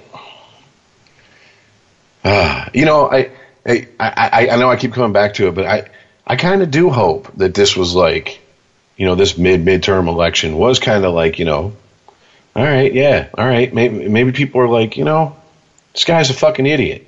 His approval rating definitely does not match up with his ego. That's for goddamn sure. I mean, I, I'm just. How do I put this? Without sounding like I'm wearing too much of a tinfoil hat.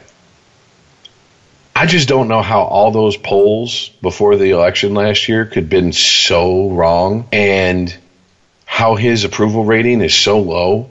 Yet, if he gets reelected, it flies in the face of every bit of statistical data we have on it. And I mean, at that point, one of two things is going on. The media is skewing numbers, trying to to sway people by going, "See, most everyone hates him. Don't you want to be like everybody else?" Or he's getting help from some from some outside source. Well, I think I think the nuance here is that there's an idea that polls were skewed pre-election because it was believed there was a lot of people who didn't want to admit that they would vote for Trump over Hillary. That they understood that there it was kind of a ridiculous notion, but here we are. Uh, you know, and they ended up voting for him, even though they didn't. They said that they weren't going to because they didn't. They didn't feel like necessarily, even though Trump was convincing them to enough to to get their vote, that there was enough of a movement there that that they were backing a winning candidate. I think post election now, the fact that we've seen approval numbers as low as they are are even more telling because people aren't afraid to voice their support for this man. No, his supporters are very vocal. Right. Like So Annoyingly So, so there's so. no. So I don't think there's a lot of hidden Trump voters out there that aren't showing up in the polls like there were pre-election. Now that's opposing a lot of shit, but I don't know. Well, I, it's just it, for it, it. The fact Polls, is, you can't live with them. You can't live without them. the fact is, I mean, and here's here's something that that that Chris, I don't want to I don't want to name drop the guy, but he worked in radio, and both you and I at one point were friends with him on Facebook. Uh, worked at the Flint Rock Station at one point. Uh, he ca- he posted, well, see, this election proves what happens when Democrats don't vote third party. Who? Uh, I don't know. Maybe you have to edit it out. Maybe not. Eric Thomas. Oh, that guy. Yeah. Uh, he started posting after Tuesday, starting on Wednesday. You know, which uh, duh, it's the date it follows Tuesday. Captain Obvious tonight. You know, he was like, "Oh, this is what happens when Democrats don't do stupid shit like vote for third third party candidates. The Democrats actually win." And it's like, it's a year on, and this is this is he's he's definitely one of the the, the flag carriers for like the Democratic Party that I follow. And this is you're still harping on this. You're still harping on this. You can't admit that your party had a shit candidate, a candidate that, that it is dislikable as Trump was. She was even more dislikable. You can't You just admit can't that, admit that. that that she that Hillary was in any way corrupt, even when the head of the DNC comes out and says this bitch was corrupt as hell. Here's my favorite part of the of the week long so far, and I'm sure it'll continue till tomorrow. And then Monday we'll have a new, a new thing to NPR to hop on. But they've been doing like a week long retrospective on the 2016 election on a lot of the shows. And here's my favorite part of it: that It's like a 9/11. I know, right? it's like I Remember know when we it, almost seriously it is. not Trump? We're gonna go through this until he's out of office every year around this time. I, I firmly believe that at this point. Probably even after. Like, stop all the wailing and the whining and, like, motivate. Like, channel that energy towards, like, not letting this happen again. But they had an expert on the 2016 election come on, and he said, "Well, you know, the Democratic National Committee, there was no conspiracy against Bernie. This is what happened. The DNC was almost broke."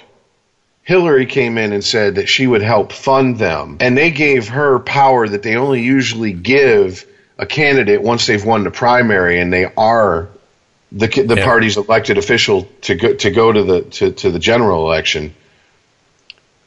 But there's there's no funny business going on. So wait a minute. Before she before one vote was even cast for her, Right. she bankrolled the DNC, and you expect me to believe that they gave Bernie a fair shot? That she came in and installed her own people into the DNC, and they were like, "Yeah, yeah, Bernie's got a fair shot." I mean, that is insane. And it, he said it, and I'm sitting It's here, like and I, it's not what you think. I know I- this looks really bad. It sounds really bad. I'm saying it's really bad, but it's not what you think. I swear to God, I came in and I looked at I looked at my roommate and I was like, and I told her what what what, what I had just heard, and I said, and I just started laughing. I said, and no one cares.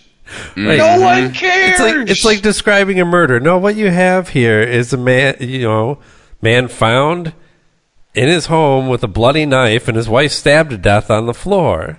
There's no funny business going on here. and his If someone DNA is broke under in, her stabbed her, and left. Yeah, her, her DNA is under Bernie his, Sanders did it. his nails. Yeah. Yeah, it's it. That's just a coincidence. They had they had some really good sex the night before, and she never washed her hands, and that's what. And it's like, come the fuck on, dude. And I'm just going. This is the system.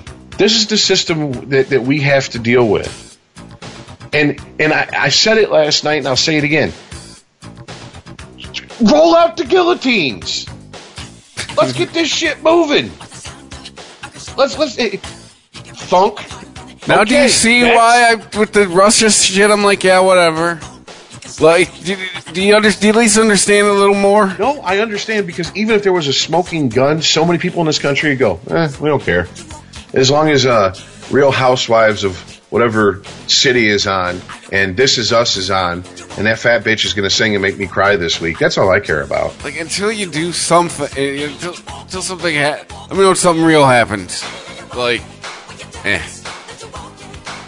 yeah.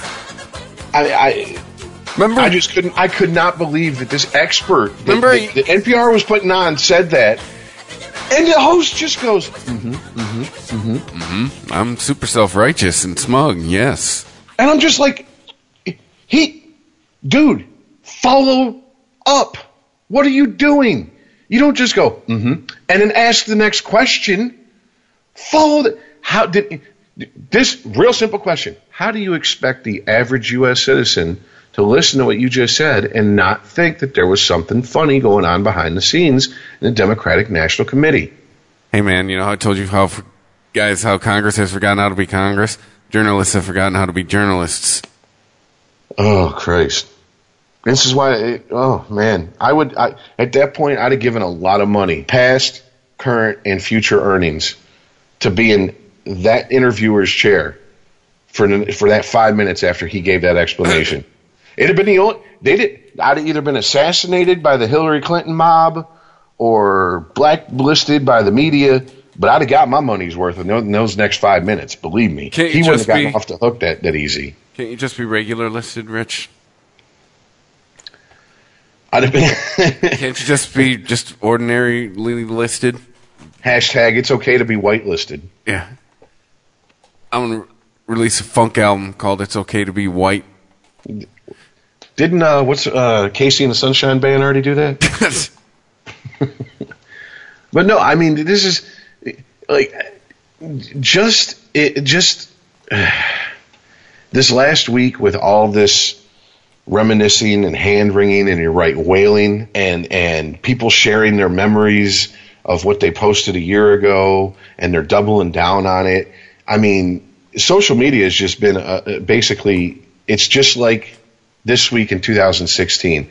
If you support Trump, unfriend me because if I find out I'll unfriend you. So have some dignity and do it yourself. And you know, it, it just just nonsense. And I'm just going, oh my god. Facebook showed me a year ago. I posted Right. the split screen shot of Race Bannon and Mike Pence.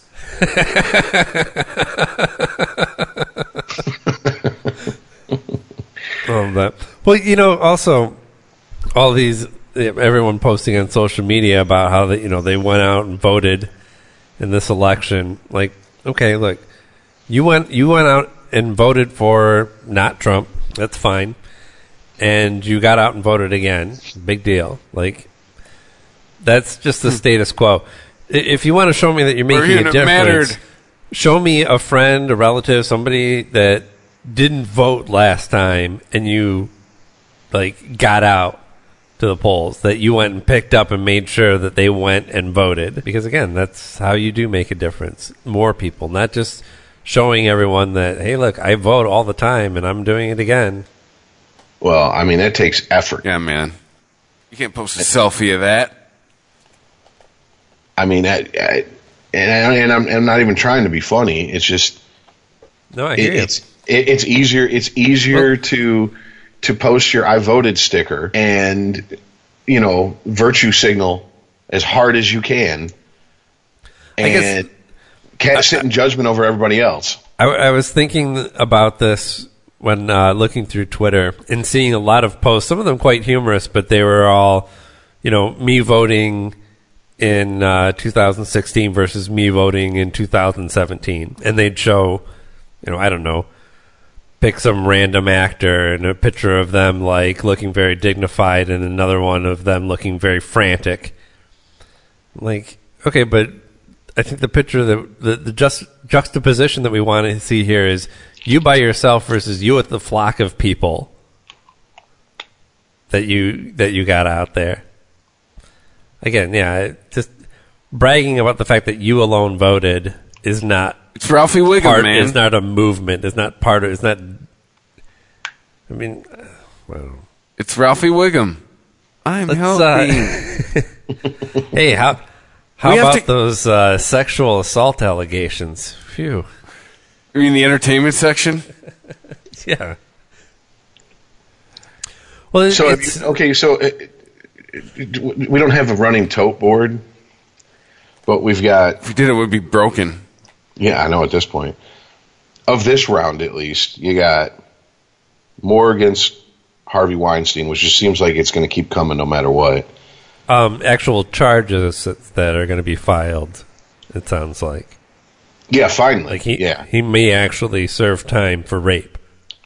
Uh, you got Corey Haim coming out naming names, and, And Charlie Sheen being one of the names, which is all types of interesting because the internet uh, detectives, Because Corey Haim's dead. You mean Corey Feldman? Corey Feldman, yeah, sorry, That's Saying amazing. that, saying that Charlie Sheen basically uh, molested Corey Haim, and Yeah. the internet detectives went to town and pulled up interviews as far back as uh, the the mid to late 2000s of Corey uh, Charlie Sheen being brought up to Corey Feldman and him going, I don't really have anything nice to say about the man. He ruined one of my friends' lives, and that's all I can really get into it at this point. So obviously, either he's had a fucking he, he's he's had a bone to pick with Charlie Sheen over something, and and he saw an opportunity and inserted you know this into the current you know climate of oh shit sexual harassment, or it really happened. It's the only thing I can think. I mean, because we're going on ten years from the, the the one interview I saw. It's a long time to walk around with a hard on against somebody for no reason. Um, and then this is the one that, that I'm having a hard time with. Louis C.K. Not because he's been accused, but because of what they say about what he did, which was four Wasn't women that an accusation? four women well how he went about doing it and it's like okay they say that he they were alone and he said hey can i jerk off in front of you and they laughed and pretty much all said yeah okay go for it and then were horrified when he started doing it is that truly sexually i mean i know that's not upstanding behavior but is it sexual assault if you said yes even if you didn't think he was going to do it and he did it Is this the worst episode of Jackass ever? this is what I'm saying. Like it's it this this is like a fucking episode of Curb Your Enthusiasm. It's so or Arrested Development or something. It's just fucking insane. Not everything made it to air when they did Punk'd. I mean, it, I don't even. And, and and this once again it goes back to what the fuck is it with jerking off in front of people? It's just not that big of a. I don't get it, but yeah, I. How do you? Okay, I understand he's a comedian, but if you're alone in a mm-hmm. room with a guy, even if it is Louis C.K., and he goes, "Mind if I jerk off in front of you?" Even if you jokingly say yes, when he starts to Get like that drop, by the way. when when he threads his shit out, don't you get up and leave the room? Wouldn't you like flip out and go, "What the fuck are you doing?" I was joking. I thought you were joking. I mean, like who sits there and is like, "Well, let me see, let me see what his finishing technique is." Does he arc? I, I mean, that's that's what that's what blows my mind. What do you? I don't get it. I, why are you still in the room with him? Get up and leave. None of them said he forced himself on him.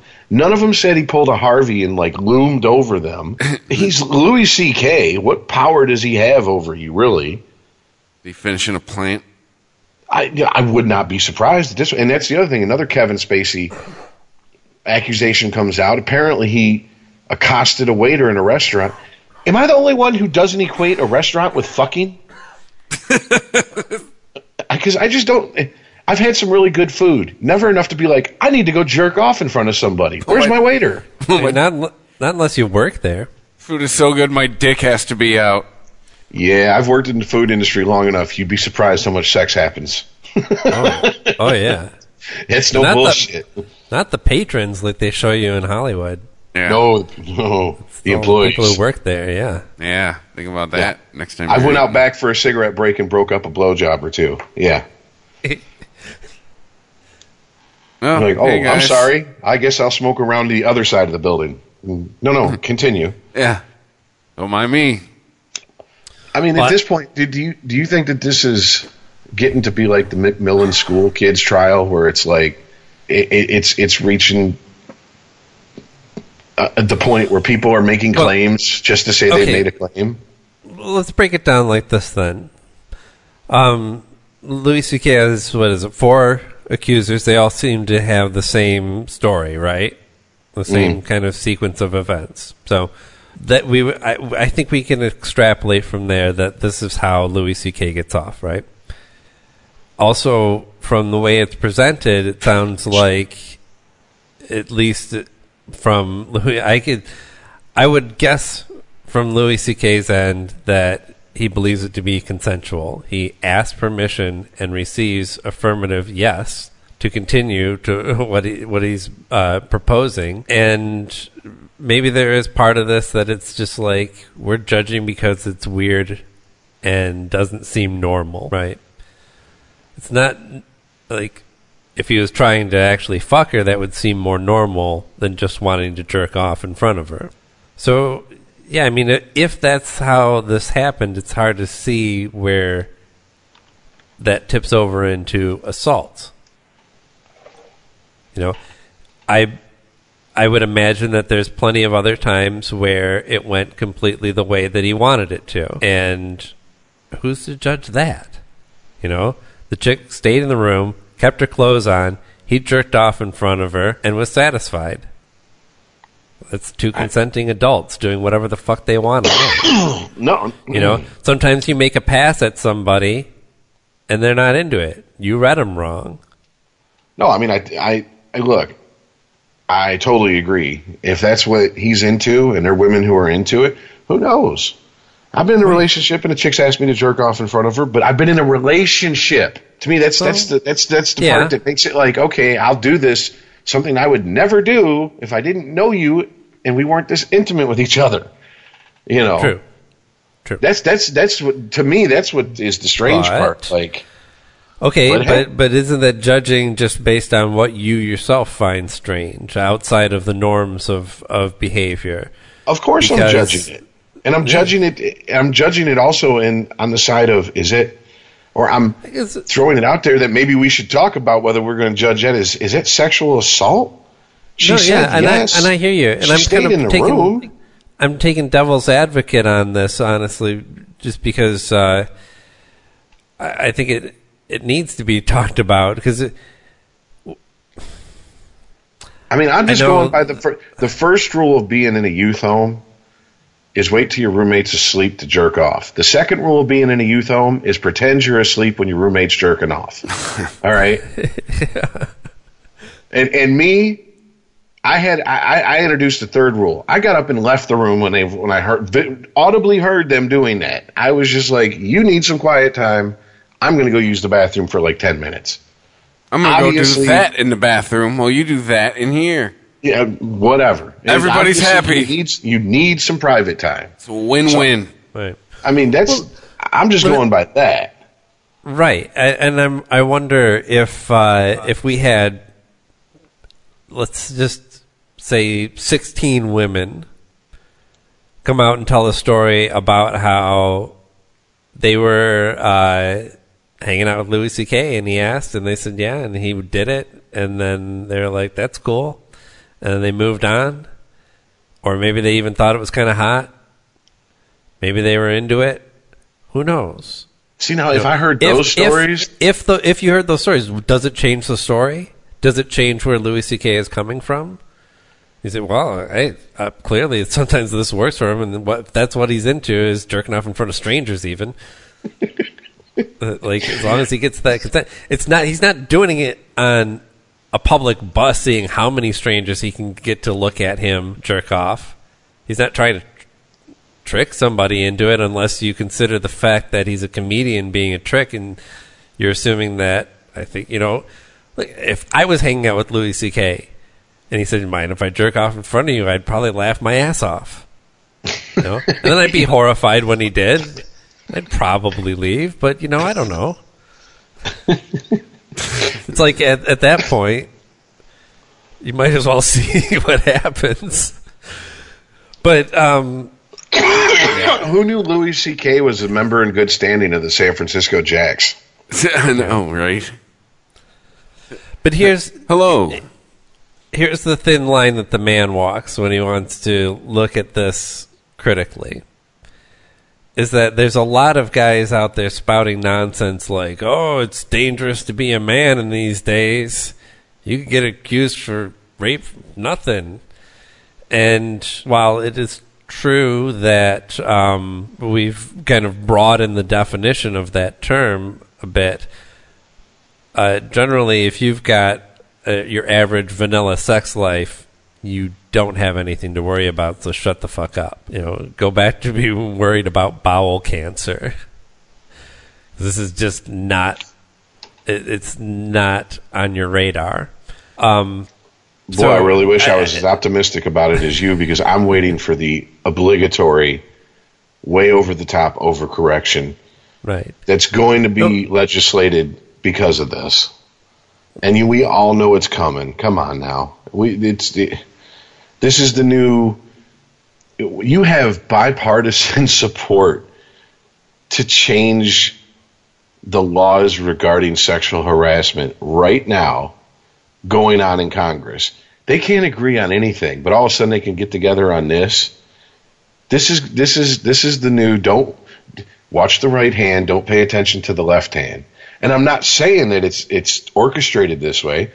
They're just taking advantage of the situation. Oh, right. Yeah. They're just going, "Oh, this is something we can all get behind." And meanwhile, we can backdoor, no pun intended, some shit in that we want. And I mean, if you know if you're a student of government, how can you even argue with that? I don't know. So that's that's what that's what that's the point I'm at. I'm no longer really shocked at the accusations. I guess I guess I'm shocked that maybe I because I'm trying to look at it like I always try to put myself in the position of the guy and be like, why would I jerk off in front of someone instead of just asking them, leaning in for a kiss or, you know, what I'm saying something like that. Maybe he was in a relationship at the time. Maybe that's his way of rationalizing it. It's not cheating, you know. I don't know, but Well, it is interesting that- that uh, that Louis C.K. draws more headlines than Roy Moore, who is, uh, if you don't remember, well, he's the answer to what does Yosemite Sam look like if he shaved his mustache off? Yeah, he was the one prancing around on stage with a loaded gun, supposedly in a in a ten gallon hat. Yeah.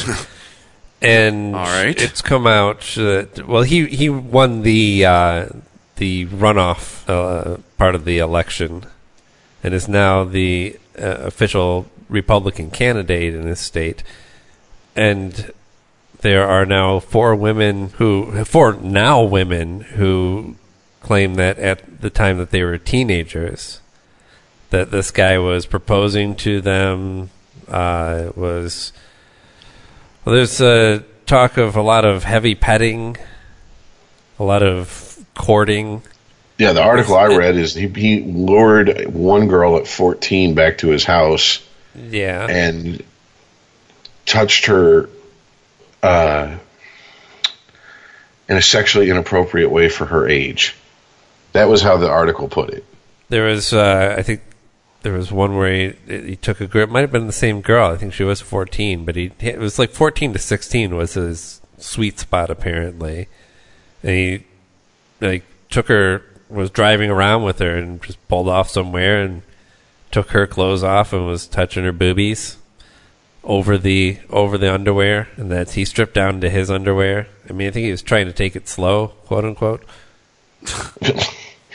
Okay. Say, hey, baby, let me just touch it because in four years you're going to be Right. ripe. He's It's like an IRA. I got to put deposits in and let it mature, baby. He's like Wooderson, man. He gets So, older, but they mean- stay the same age. I mean, we all want to throw Louis C.K. on top of the bonfire and dance around that, but meanwhile, this guy might actually get elected. Well, here's here's here's a to, to pivot and just a little is- bit. on it, this behavior is clearly wrong. Like, there's no gray area, right? There's no like, oh no no no no. This is like this, this, is, a clearly a completely different of story than, This is child than what we're talking about molestation. on Louis C.K. Yeah, right. yeah. This is child molestation. This is I understand that it's falling under the catch-all umbrella of harassment, Right. but this is clearly you are preying upon it on, on not just one. There's because in the article they there was three named women who said they were underage when he did this, all under the age of 16. So he that shows that he likes them of a certain age. You know, if they're in an age range, kind of like the thing with Michael Jackson, like, oh, Michael Jackson wasn't a pedophile. He just was very interested in boys from ages 10 to 12, and when he turned 13, he wanted nothing to do with them. But that's not pedophilia. You know, that's not.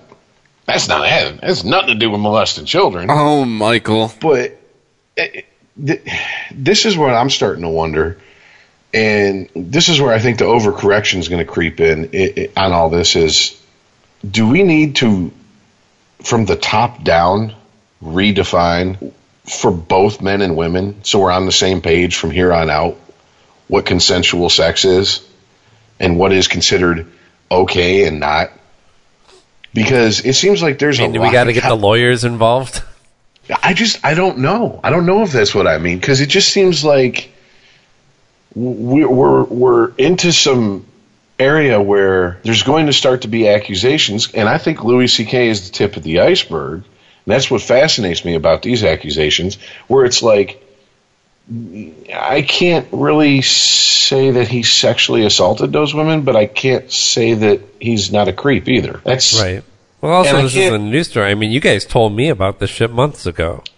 Well, it was uh, it was it was one of those Cosby things. It was supposedly because I think if not all four of them, two or three of them were comedians, and it was like one of those. Uh, oh yeah, you know, if you get along with Louis, he's going to jerk off in front of you. And Oh, I was just like, turned into a robot there. What did you say?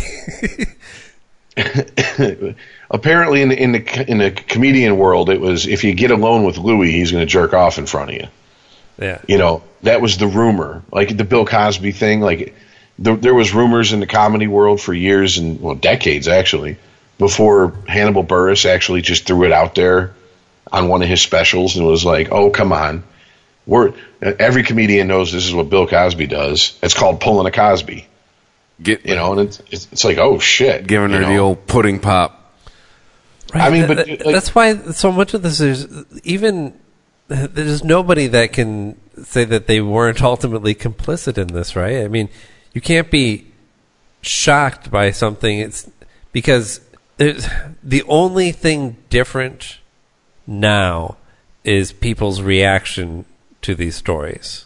Well, and that goes to how much is it our business, our responsibility, whatever word you want to put there, to get involved in these situations. I mean, it's. I, I mean, mean, to it's- the point it's- where we're passing laws to No, I mean, like, if you hear rumors about someone in your industry, do you out that person? Do you go to the media yourself and say, "Oh yeah, everybody talks about it"? You know, in the green room, this is what Bill Cosby does. This is what Louis C.K. does. This is what Kevin Spacey does. You know, we all know about it. Right. I think I think the problem isn't so much that what's going to come out right now and who who's going to you know have their careers ruined over that. It's the fact that if you've shown that this is a good tool to ruin somebody's career, then you can make up whatever story you want, and nobody's going to question it because you're you know some kind of misogynist or or something if you even question it. So, so I mean, I see what you're saying, but it's not like I don't think that they're, and who knows, who really knows. But I don't believe that any of the accusations that we're hearing in the news right now are false accusations. All I'm saying is that if you put it out there as like this is unquestionable, that you have to start from believing uh, an accusation and make the person prove, make the, the, the accused prove their innocence, and then, well, I mean, first of all, you're drastically changing the way our Justice Department works. But, uh, I don't know. I forgot where I was going with that one. Well, it, well, it's to me, it's not. It, it, you're that's that's still down the road a little bit. I'm talking about the the average person. I, do we start like okay? Case in point with the Harvey Weinstein thing. Everybody said, "Well, there's so many people that were complicit in this because they knew it was going on." Okay, hearing a rumor, granted, a rumor over and over, the same rumor about you know over and over for years and years, You're gonna see Harvey's dick at some is a point. di- is a is a world of difference than walking in the middle of it happening, and you know it's happening because you saw it with your own eyes. That's true. Yeah, well, and also even even if you like, let's say you know somebody who was assaulted by Harvey Weinstein, and you don't say anything, and then you're being looked at as complicit. Well, it's if that person is a friend of yours, it's not really your place to put that out there, right? To say, look, you were sexually assaulted by somebody and not going to say anything. Well, I'm going to go to the papers and let them know. I mean, it just doesn't happen because it's not your place. Uh, yeah. So yeah, I see. I mean, that's that's why I said like I think that the overcorrection is going to come to where it's going to be there's going to be some law passed that it's kind I- some variation of if you see something, say something, or if you hear something, say something. Some law that's going to be with totally good intentions, but it's going to basically amount to a good Samaritan law, to where if you heard something and you didn't act upon it, then you're complicit. You are guilty. You're an accessory after the fact. Harvey's Law. I mean, I you can I, So You can call worst it far- mid-season replacement ever, by the way. you can call it far fetched, but I mean, we do have laws on the books that are along those lines, and this is half of the population of this country that is right now very pissed off. Well, you know, Richard, it might even be a moot point whether you can actually craft a law like that and, and not have it go completely sideways on you. Because once the accusation's out there and it's put out in there an environment where you're complicit if you don't like accept that accusation as fact, then it doesn't it, it doesn't matter. That person's career is is ruined regardless. I mean, it's probably worse damage than you could do than actually taking them to court. Well, I mean, that's the other thing is that the overcorrection has started as in, as far as the non legislative part of it, at least, they're going so far as to Kevin Spacey has completed a movie. They're digitally or just through normal editing process removing him from the movie and reshooting all his scenes with Christopher Plummer and inserting him in the role. yeah? I mean, that's like th- th- you are you are persona non grata, bro. It is done for you. There is no coming back from this, and he hasn't been charged with. He hasn't been charged with one crime. No, I He's know. not. I mean, he's not. it- He's not even stood in front of a judge yet. Or you, you want to get shouted down in a hurry, just say, "Oh, well, I'll wait to see." You know, I, I'll stop supporting. Uh, I'll start watch. Stop watching Harvey Weinstein's movies that he produced when there's an actual guilty plea, or you know, or a, or a, or a verdict. Well, I mean, for me, it's a But I mean, personal. isn't it's a personal thing. Do I feel like okay? Would I feel comfortable going out and buying a, I don't know, uh, an album that Phil Spector worked on? Someone who's been convicted of of murder. I mean, it's like okay, there's more to it than that. Phil Spector worked on that. Yeah, well, yeah, but I mean, but that's what I'm saying. Like, That's, it, that's how you fix your. That's how you you you write it morally. You just don't Sh- sh- pay for that. you know, and should I That's should. I be hey, like, feel free to yeah, feel free to uh, download all of Louis C.K.'s content too. You don't have to pay for that anymore. Yeah. Whew, boy. bye bye, Netflix. I won't have to pay for the next season of Louis. That's that's the positive fallout. or from Kevin all these- Smith's early works. Just From- from download all all those. Well, you know, speaking of of digitally replacing Kevin Spacey, I mean, I, it's only a matter of time, I'm sure of it, before somebody goes back into prior works where he goes, you know what? Yeah, American Beauty is a great movie. It's just nobody wants to watch it because they all think he's a Kevin Spacey's a creep now. So, hey, Christopher, what's Christopher Plummer doing? Let's just get him to replace all of Kevin Spacey's work. Hey, Glengarry, Glenn, Glen Ross, great fucking movie. Kevin Spacey keeps popping up in it. Oh fuck. Let's digitally replace him with another Baldwin. You know, it, it's it's going to happen. Well, I mean, that's just that's our puritanical streak. Uh, That's Maybe not necessarily to Kevin Spacey, but somebody. Somebody's just going to be too much of a pariah. They're just fucking. We we can't even watch their their previous works anymore without it being tainted, and so we, so we do the fucking uh, the Star Wars thing, you know. Oh, dude, they fucking did it uh, with uh, the Spider-Man movie, the first one. They digitally removed because when they filmed it, Twin Towers were still there. They digitally Oh, removed that- it Right, right. That's right. because it would be too traumatic for people to see it. It's like really. So people in buttfuck Utah would be it'd be too traumatic for them to see the towers, but the people who live a couple or work a couple blocks away from where the towers actually stood and drive by the rubble every day, that's not too too traumatic. It's I mean, whatever. That's just getting into like, dude, seriously, get some fucking therapy if you're that fuck if if it bothers you that much. I mean, if if if Kevin Spacey never tried to jerk you off or fuck you, and you see him, and you're a blubbering fucking pile of fucking feels just because you saw Kevin Spacey, talk to somebody about it. That's on you. All right, seriously. Grow up. I mean, it's I don't know any other way to put it, and I don't care if it's coming off as insensitive. It's just I, being it, that's that's even worse than being offended for somebody. What are you having sympathy, Right. molestation pains? Well, let's say that's Shut not sympathy. up. That's co-opting someone's tragedy. Shut up. It doesn't. Not everything involves you. Right. on. Yeah, right. I Narcissistic mean, bastards. Yes. right. If if Netflix was going to stick by Kevin Spacey and go ahead and, and keep him in House of Cards and keep producing it, fine. Go ahead and don't watch it. But are you really going to be weirded out by the fact that if you fucking rent American Beauty on iTunes, that Kevin Spacey's residual check is going to be two cents bigger? Well, on top of that, let's be honest. Most of these accusations fall well beyond statute of limitations. So the civil suits, either you're paying for somebody's lawyer or you're paying somebody's settlement. It ain't going to Kevin Spacey. Right. So and if that's the case, you should technically go out Yeah, and buy point. every Kevin Spacey movie, Kevin Spacey movie you can because that supports his victims because they're going to get paid. Oh my god, for it. Rich, you're a genius. That's that's perfect. Well, isn't that what Kevin Smith did by saying all my proceeds from any Miramax movie I made right.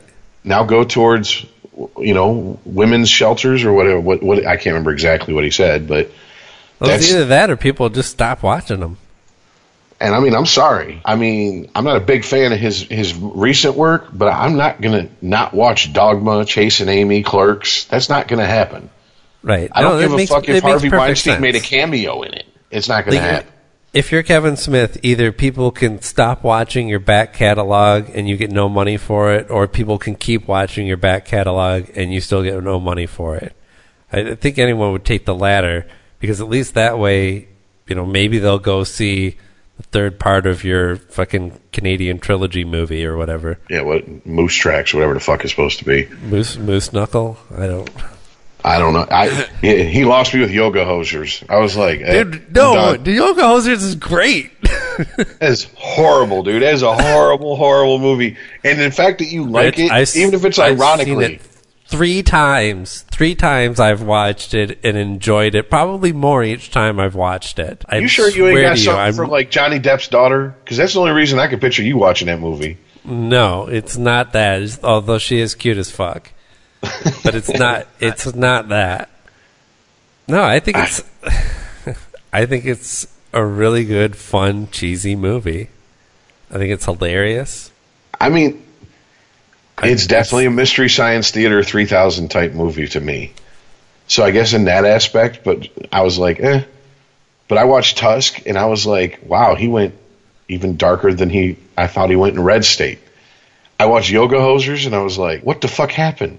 I, did seri- like seriously, did he get hold of some like Canadian strain of weed that made him make this movie? I don't even understand what the fuck's going on. Like I understand, but I don't. It was no need to get into dissecting the, the later works I- of Kevin Smith.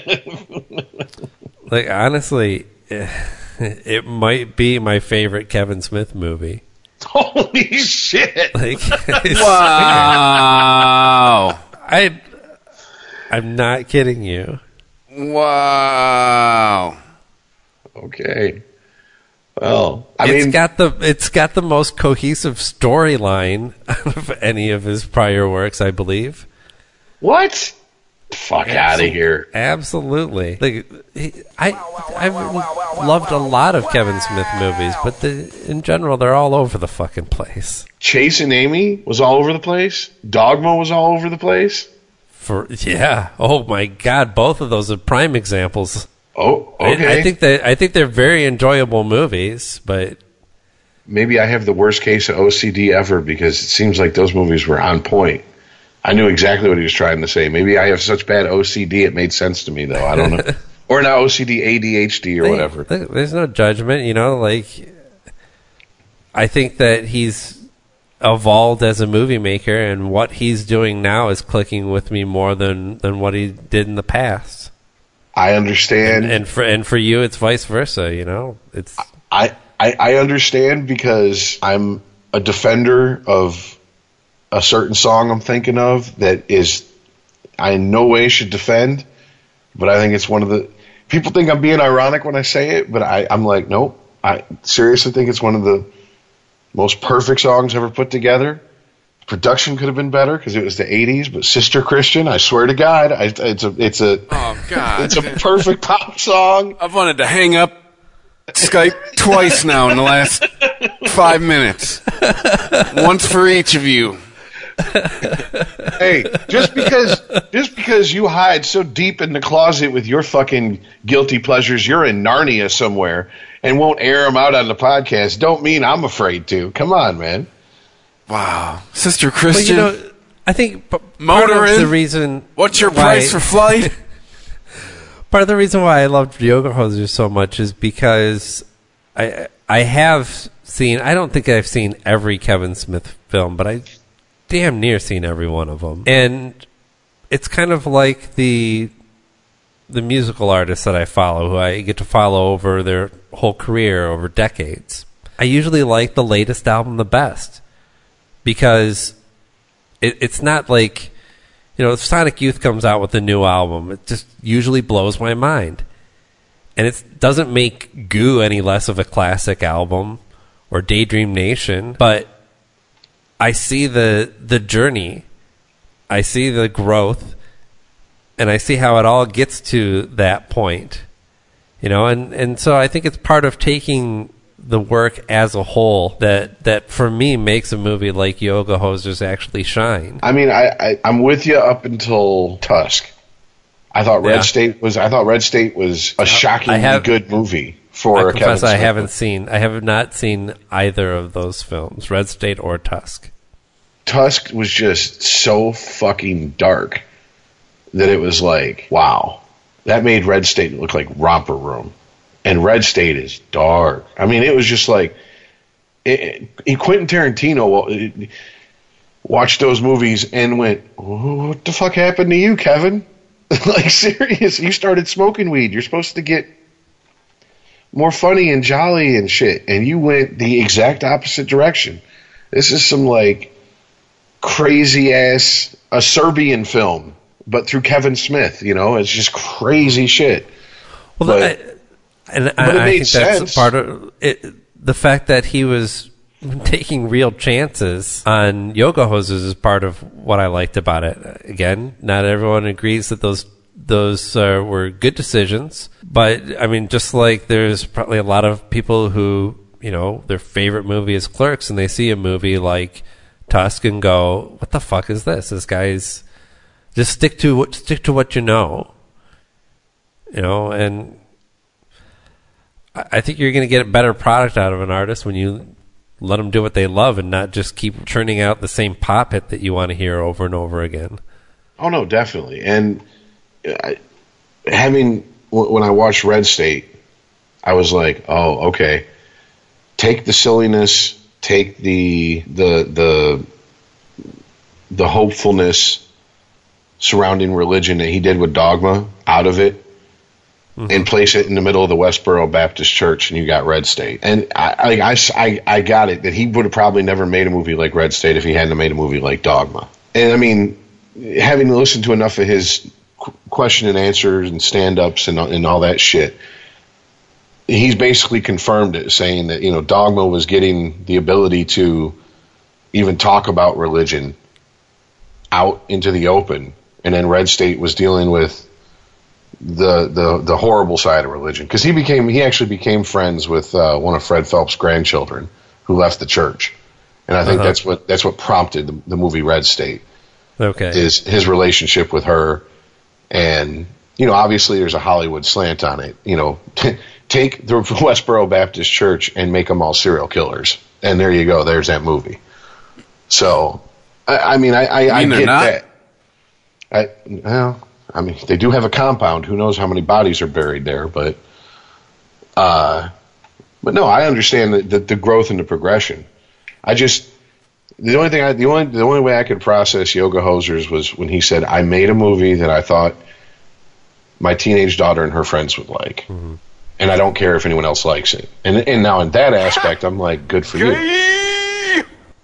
I always like Well, when an artist goes, I made the I made the music or I made the movie or I made the, the whatever the art that I wanted to make. I don't care what the general public thinks. Mm-hmm. I did, you know, when I watched it, I thought my daughter would love this movie, and she did. And that's pro- that's why I've seen it three times now. The sec- second two times, I watched it with my daughter. So, damn, I guess he, it, according to you, from the horse's mouth, he did, he, he succeeded He the- ex- exactly with what he set out to do. Yeah, and and you know, this might be where some of the the biases and our differences in opinions on this, right? Um, because take a movie like Dogma, I think that movie hits really hard with people who were raised with religion, who were raised in Christianity or some Absolutely. form, some, some form of it. I loved every second of that movie. Yeah. Right, where I enjoyed the movie, but I didn't feel like I was ultimately in on the That's- overall joke, you know? That, that's and what- I think I was thinking when you were saying that you're like, eh, Dogma was all right. I was like, you didn't grow up with you. You didn't grow up Right. with religion. It means nothing Now- to you. I mean, you could argue that this is a case for why neither movie is that great, right?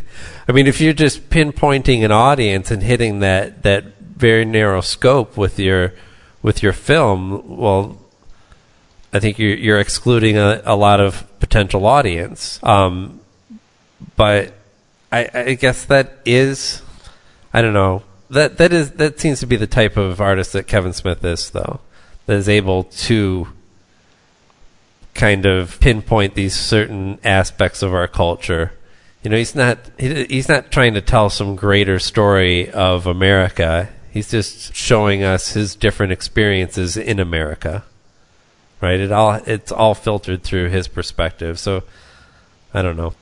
No, definitely. And I, it, it, it you can you can see as he gets further and further away from clerks that he incorporates more of the world around him because clerks is just literally him and his buddies in two stores Yeah. making a movie that's that was his entire world at that point the video store and the quick stop so that's what that movie's about and then it was about the mall and then it was chase Right, Naney was his you know a, a different take on a relationship he had one time, et cetera, et cetera. So, right. And Yoga Hosers is about being a dad. yeah, exactly, yeah. I mean, It's even not- even if it's not in the plot, it's there in his stated intentions. Like I don't know what the fuck you just said, little kid. That's also that's a Kevin Smith movie. that's right. That's basically Jay and Silent Bob uh, uh, uh, Strike Back is his commentary on how fucked up Hollywood is. And if you notice, Yeah. the one get the security guard's like, okay, now you blow him, and at the end you say, "Oh, what a- my, what a yeah, lovely tea, tea party." so, he was trying to tell us even back then, Hollywood's full of fucking deviant motherfuckers. oh shit! You know, it seems it, there's been a lot of talk about uh, different sequels and reboots of Kevin Smith movies that seem to have gone nowhere. There was the well, Mallrats is going to be a television show until it wasn't. They've talked about Kevin Smith has talked about sequels to many of his movies that uh, that haven't been made. The, the Chasing one that he Amy, is- she just gets hooked on dick hard. we we are getting another Jay and Silent Bob movie. Like it's already in the works. it's gonna be Jay and Silent Bob uh, start early retirement. It's funny because their podcast is called Jay and Silent Bob Get Old. Jay and Silent Bob get an AARP card. Yeah. It, Because I- I guys, listen- we're forty. These guys got to be at least fifty. Uh, mid mid to late forties, yeah, I would say definitely, definitely, yeah. I mean, I, I can tell you this: I'm a man. I'm 40. having- You couldn't tell. Fat don't crack. yeah, no, that's. I don't look forty. trust me, I'm telling you. I forgot this. This is also a Kevin Smith movie. In a row?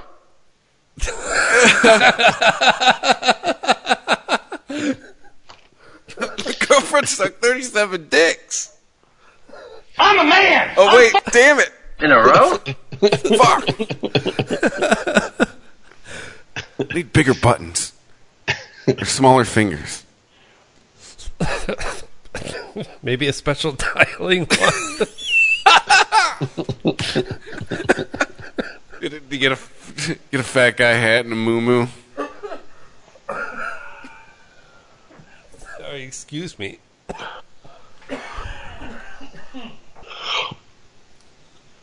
Oh shit! Woo. Okay. Speaking of getting old, it sound like I'm getting old. Yeah, the the the only thing Kevin Smith ever said he was going to make that that fell through that really bothered me because the Mallrats Mallrats sequel, I was kind of like, eh, maybe it can work. Then when he said television show, I was like, nope. I saw the pilot for Clerks, the TV show. It's horrible, horrible, and nothing to do with nothing to do with the movie. It is absolute garbage. Um, the, there was a like a live action. yeah, Was it not like the a cartoon. half hour. Right. Yeah. Oh. yeah. It was, it was laugh track sitcom. I think you can still find it on YouTube. Um, and it's a very painful watch. Very painful. Like I, I, I watched it and I was like, "You've got to be kidding me!" Oh, basically, You they type sold the Clerks rights out Live, under- Google fills in action pilot. Ah. Yeah, they they basically took the rights from him and, and did what they wanted to do with it. You know. Uh, but when he said he was, So they looking- turned it into like two broke girls or whatever the fuck. yeah, broke One of the, one of those type of shows. yeah, one of those uh, Chuck Lorre shows. Yeah. Greetings, fellow kids. Yeah, yeah. But he said he was gonna. He was really interested in making a hockey movie, and to bring back all his buddies for like one last hurrah to get them all in one movie. And he was like, "I'll even bring back Bruce Willis, who hates my guts, but says he'll work with me again for some reason." Gross. I don't even have audio, and this looks awful. yeah, it's it's bad, dude. It's really ah. bad. It says Jim Breuer's in it. Yeah, that doesn't that, that that doesn't help it. And I, I don't mind Jim Breuer either. I mean, I don't think he's Jim a great Breuer is an comedic all right genius. comedian. He's a bad actor. Correct. Yeah, yeah. Like he should not work with the script. Oh wait, wait. What? You just got to trump the game again. I hit copy. But no, yeah, it's a hockey movie with like Affleck, Jason Lee, Bruce Willis, Jay, him, Seth Rogen, like like the whole bunch. I I, I was like, I'm in hockey and, and that and that crew. I I'd, I'd watch the shit out of that. And then he's like, no, no, I'm not going to do that. That fell through. And now I'm just like, you know, dude, you're like that friend who's like, I'm gonna come over and help you move. And I'll believe it when you get here. Until I see the poster and the in the, in the trailer for his movie, I don't believe he's making any fucking movie. You've been hurt before. Is that what you're saying? Dude, this shit looks like Saved by the Bell It Yeah. does. in a convenience store. They're in the peach pit. They're waiting for Zack Attack to play. Stupid TV. Be more funny. I mean, and I thought the cl- the animated series Clerks was bad because they neutered that because remember they had Jay and, 'Cause It was, and- it was at least the voices of the actors. Exactly, but they but they still neutered it to the point where it was like, ah, really? Like they had Jay and Silent Bob, they couldn't be drug dealers, so they sold fireworks. Who Yeah. the fuck who the fuck goes to black market dealers for fireworks outside of a video store? Someone who's trying to get a cartoon on ABC. Exactly. You know. But the girl I was with at the time bought me the DVD of that the, the complete series when that come out, and I was like, "Ah, thank you." And I watched it once to be polite, and then it went away. I have no idea where it's at. Isn't it great when your significant other is like, oh, I bought you that thing that you're really into, but I bought you the worst possible version of it. Like, Hey, I bought you Scrubs season nine. Just to show you that I'm only really half paying attention. Well, see, I was the opposite. When I found out she loved Phantom of the Opera, not just the, the, the musical, but the movie. up with her. Did you lean would've in? broke up with her. Did you her. lean Hold into on. it? Did you buy a mask? I, I I bought her the DVD. I'm gonna of get her Phantom an of the Opera. I bought her the DVD of Phantom of the Opera. I gave it to her and I said, "Now, you can have this gift and you can watch it anytime you want, with one condition: you never make me watch it with you." Never. And Ever, like, ever, ever, ever. "Okay." So she was just, she's like, Done. "I'm going to go watch Phantom of the Opera now," and I'm like, "Okay, I'm going to play PlayStation. You have fun." You know this starts immediately, right? What you just agreed to? Yeah, I can't do Andrew Lloyd Webber. No cats, no family Opera. Not happening. I dated a chick who was like determined to try and get me to watch Titanic just because I had admitted that I had not seen the movie.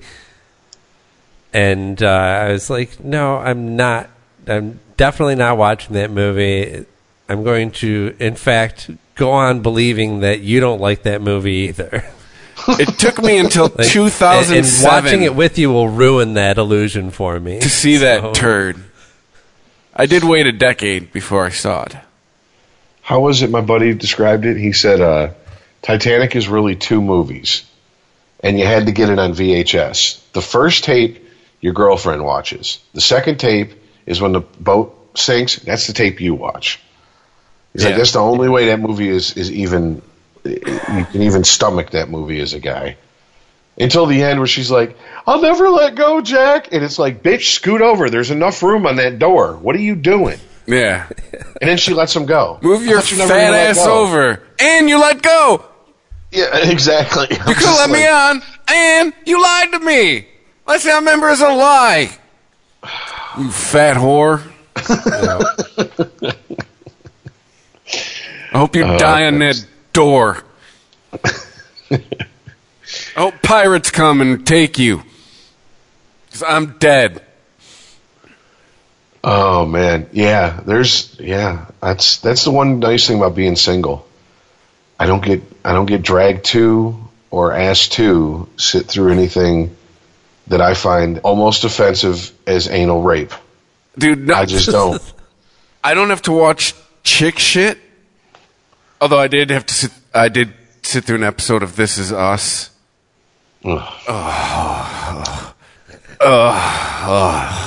Okay, dude. But no, it's, it's she. Her thing's reality TV, dude. She actually she's watched this thing the other day. She's like, I have to watch this in the other room. She was ashamed she was watching it. It's called Wags. I think it's like wife of uh, wives and girlfriends of sports. At so, I, I don't know, Oh, jeez. dude. But uh, yeah, she was so ashamed. She's like, I'll be in there with the door closed. I was hoping Wags from uh, Billions got a spin-off show. yeah, no. but no, I don't have to sit through like you know. I, I I'm a male Fucking who's Gale. I haven't I have not seen the Notebook. I've not had to sit through the Notebook.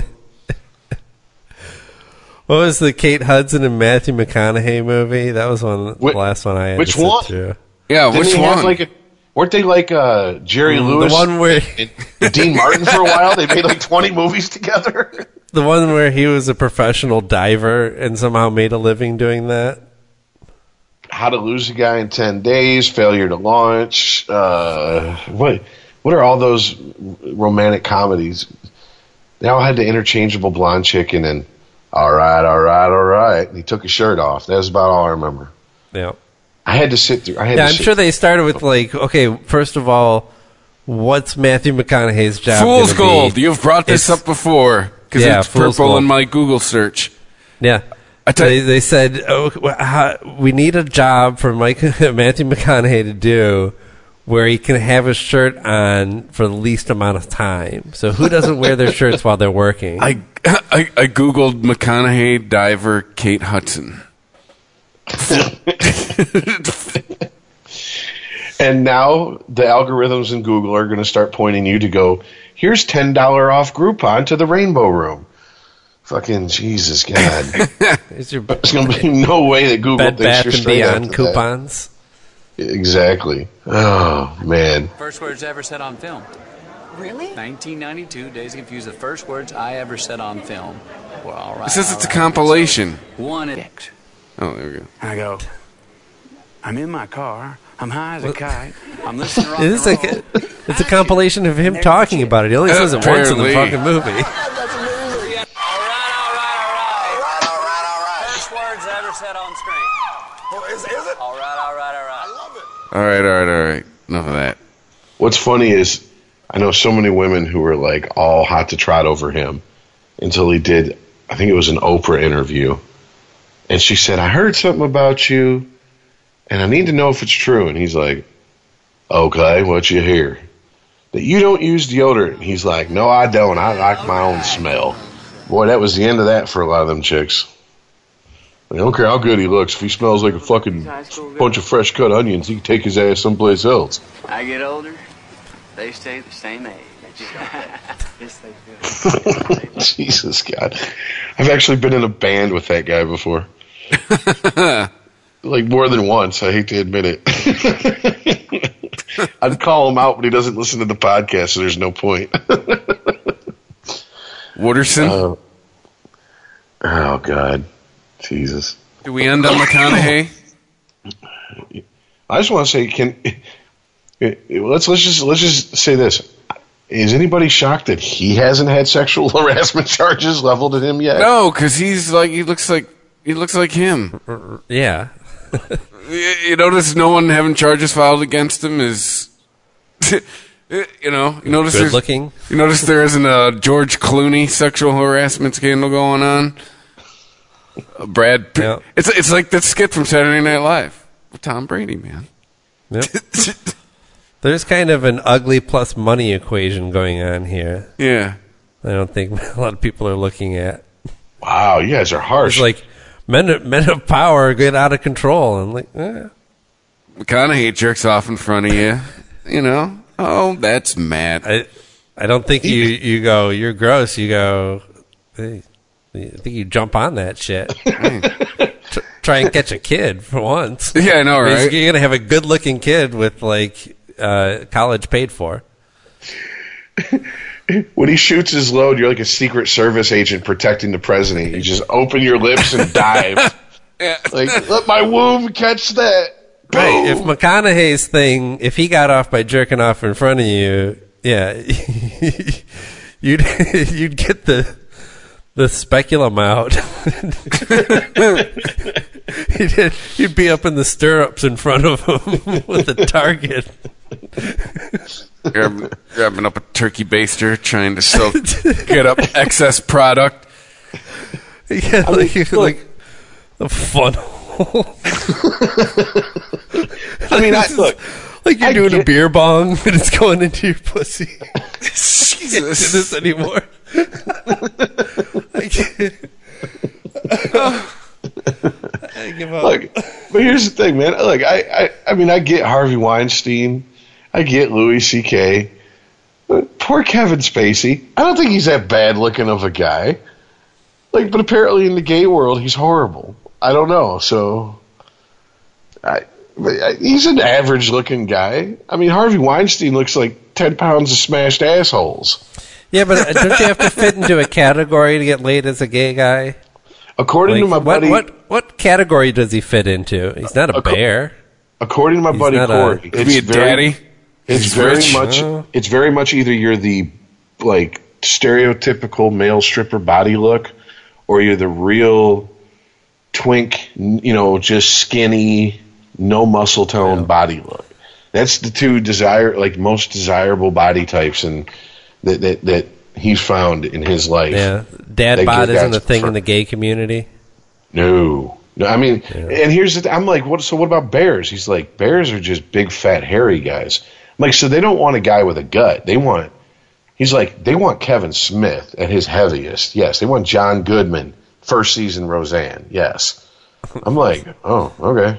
And he's and that's when he he informed me I would clean up in the in the bear community. I'm like, oh, thank you. yeah, it's, it's kind of the cleaning up part that worries me. I know, right? Yeah, I'm not trying to have a stable of cubs. Thanks. You know, I'm good. Oh. Man. Oh shit. Good I'm just. night. I think the sh- the biggest shocking thing out of this episode is that Chris, you've actually watched an episode of This Is Us. Uh, When the acoustic guitar started playing, did you know you were supposed to cry right then? No, no. But Mandy I thi- has confessed they managed to find a way to make her cry every episode. And she's not, and like I said, she's not the typical, like, she watches a bunch of cop shows and shit. Cop shows are reality TV. Like, she doesn't, you know, I haven't had to sit through any stereotypical chick shit at all. But, yeah, apparently she stumbled into that, and, yeah, apparently, well, it, it's, it's doing what it does. Yeah, because the only male I've heard that likes that show is Maz on Drew and Mark's podcast. Yeah. and I'm like, of course, He likes everything. show. Everything horrible. He thinks Yes. Barry Manilow is the height of musical genius. Yeah. It's just like, really, really, a guy who wrote show tunes, or not show tunes, but uh, jingles for KFC. Really? Yeah. no, I think they were very, very correct when they said whenever you're asking yourself, who likes that? The answer is Matt. Or who would like that? That is your answer. Take us with Earl on Sporgy. Thursdays here at ChristopherMedia.net. You know, I almost feel like we should have him back on one day, and I can just be like, find your CD folder, because yes, he still has one, and tell me what CDs are in the first four pages. And I think we could probably get a good three hours out of that right there. I'm just saying. My money's, Yeah, my money's on Metallica in the first three pages. Oh, Well, yeah. we're, Also, we're if your, your entire collection fits into one folder, you don't really like music. oh, you guys, it, it ain't Metallica. Uh oh. yeah, buddy, you're way out. We're talking like Lionel Richie, Boyz II Men, Chicago, and we're not talking 26 or or 22 or 20, yeah, 26 or 64. We're talking Peter Cetera. Oh, we're talking Chicago. like the glory of love, Chicago. Yes, yes, yes. At one point, he rolled around in his Lincoln in high school listening to the Rocky Four soundtrack, and he loved that shit. If I didn't see it in a movie or get laid to it, I don't want to hear it.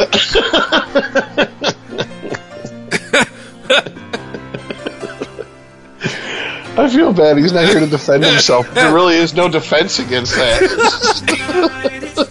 Really, dude? He likes this shit? Yeah, He's a man. He's 40. not yet. This is for 40 year old women when I was 10. I, yeah, dude. There's there are stories that are epic in our group of friends about their annual uh, visits out to Pine Knob to go see Chicago, and they were in high school. I don't get it. I don't understand it. Ugh, I can't even get to the hook. I just look at my friends and go, "What the fuck did you guys do before you met me? Seriously."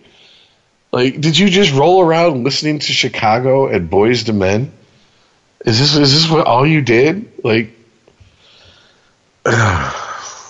good times, good times. Wow. I seen something about one of my co hosts. it's on next week. Taunt him with music.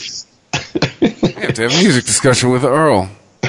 Oh yeah, if we brought him on here, oh come on, that's not fair. Three three against one in the music think department. I think Aaron's mercy uh, uh, uh, emotion would kick in, and he'd take he'd take pity on him. At least until Earl said his started talking about his politics, and then he'd go fuck it, claws are back out. well, at least I don't listen to Chicago. I don't have copies of the Karate Kid Part Two soundtrack. Yeah. New. That I bought because my last one got all scratched up from use. Hey, right. but you know what? He's one of my oldest friends. Goes back twenty Dude, it's, years. it's, man, it's, we, we were doing a show with him for a year. It is entertaining every week. uh, th- some of the conversations we had this past week, available on ChristopherMedia.net. And iTunes, Google Play. Wow, blew my mind. I think at this point, his goal is to see how many times he can get me to flip out in one episode. it only happened once last week. Like, no, I'm not gonna. No, no, we've already No, done enough no. podcasting for two. So we're gonna. Yes, yes. Are we all done, guys? Is this it? Yeah. This is it. We went out on in McConaughey and something about dicks, probably.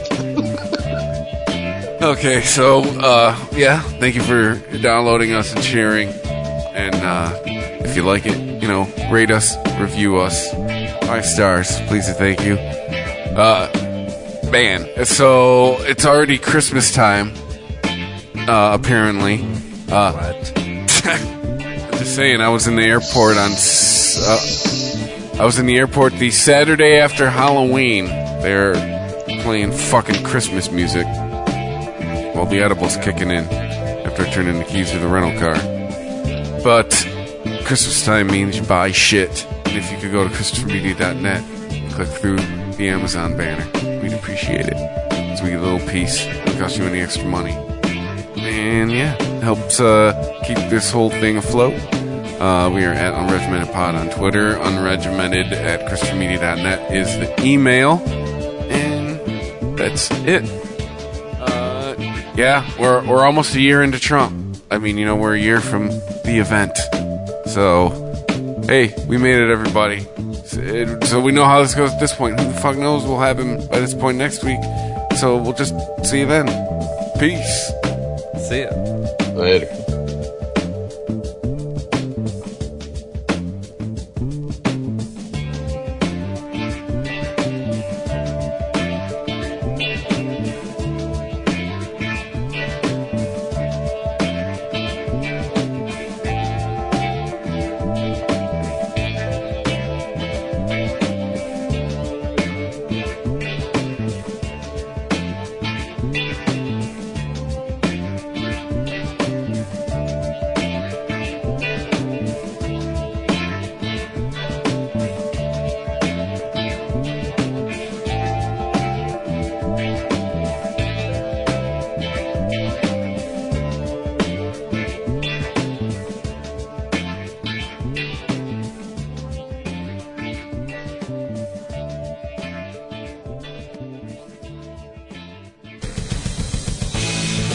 You like this show, please tell a friend.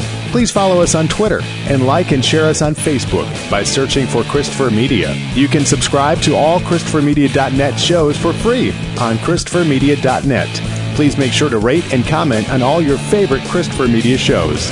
Thank you in advance for supporting Christopher Media by clicking on the PayPal button and by clicking through to all the sponsors who support ChristopherMedia.net. Thank you for visiting ChristopherMedia.net and thank you for listening. Thank you for visiting ChristopherMedia.net.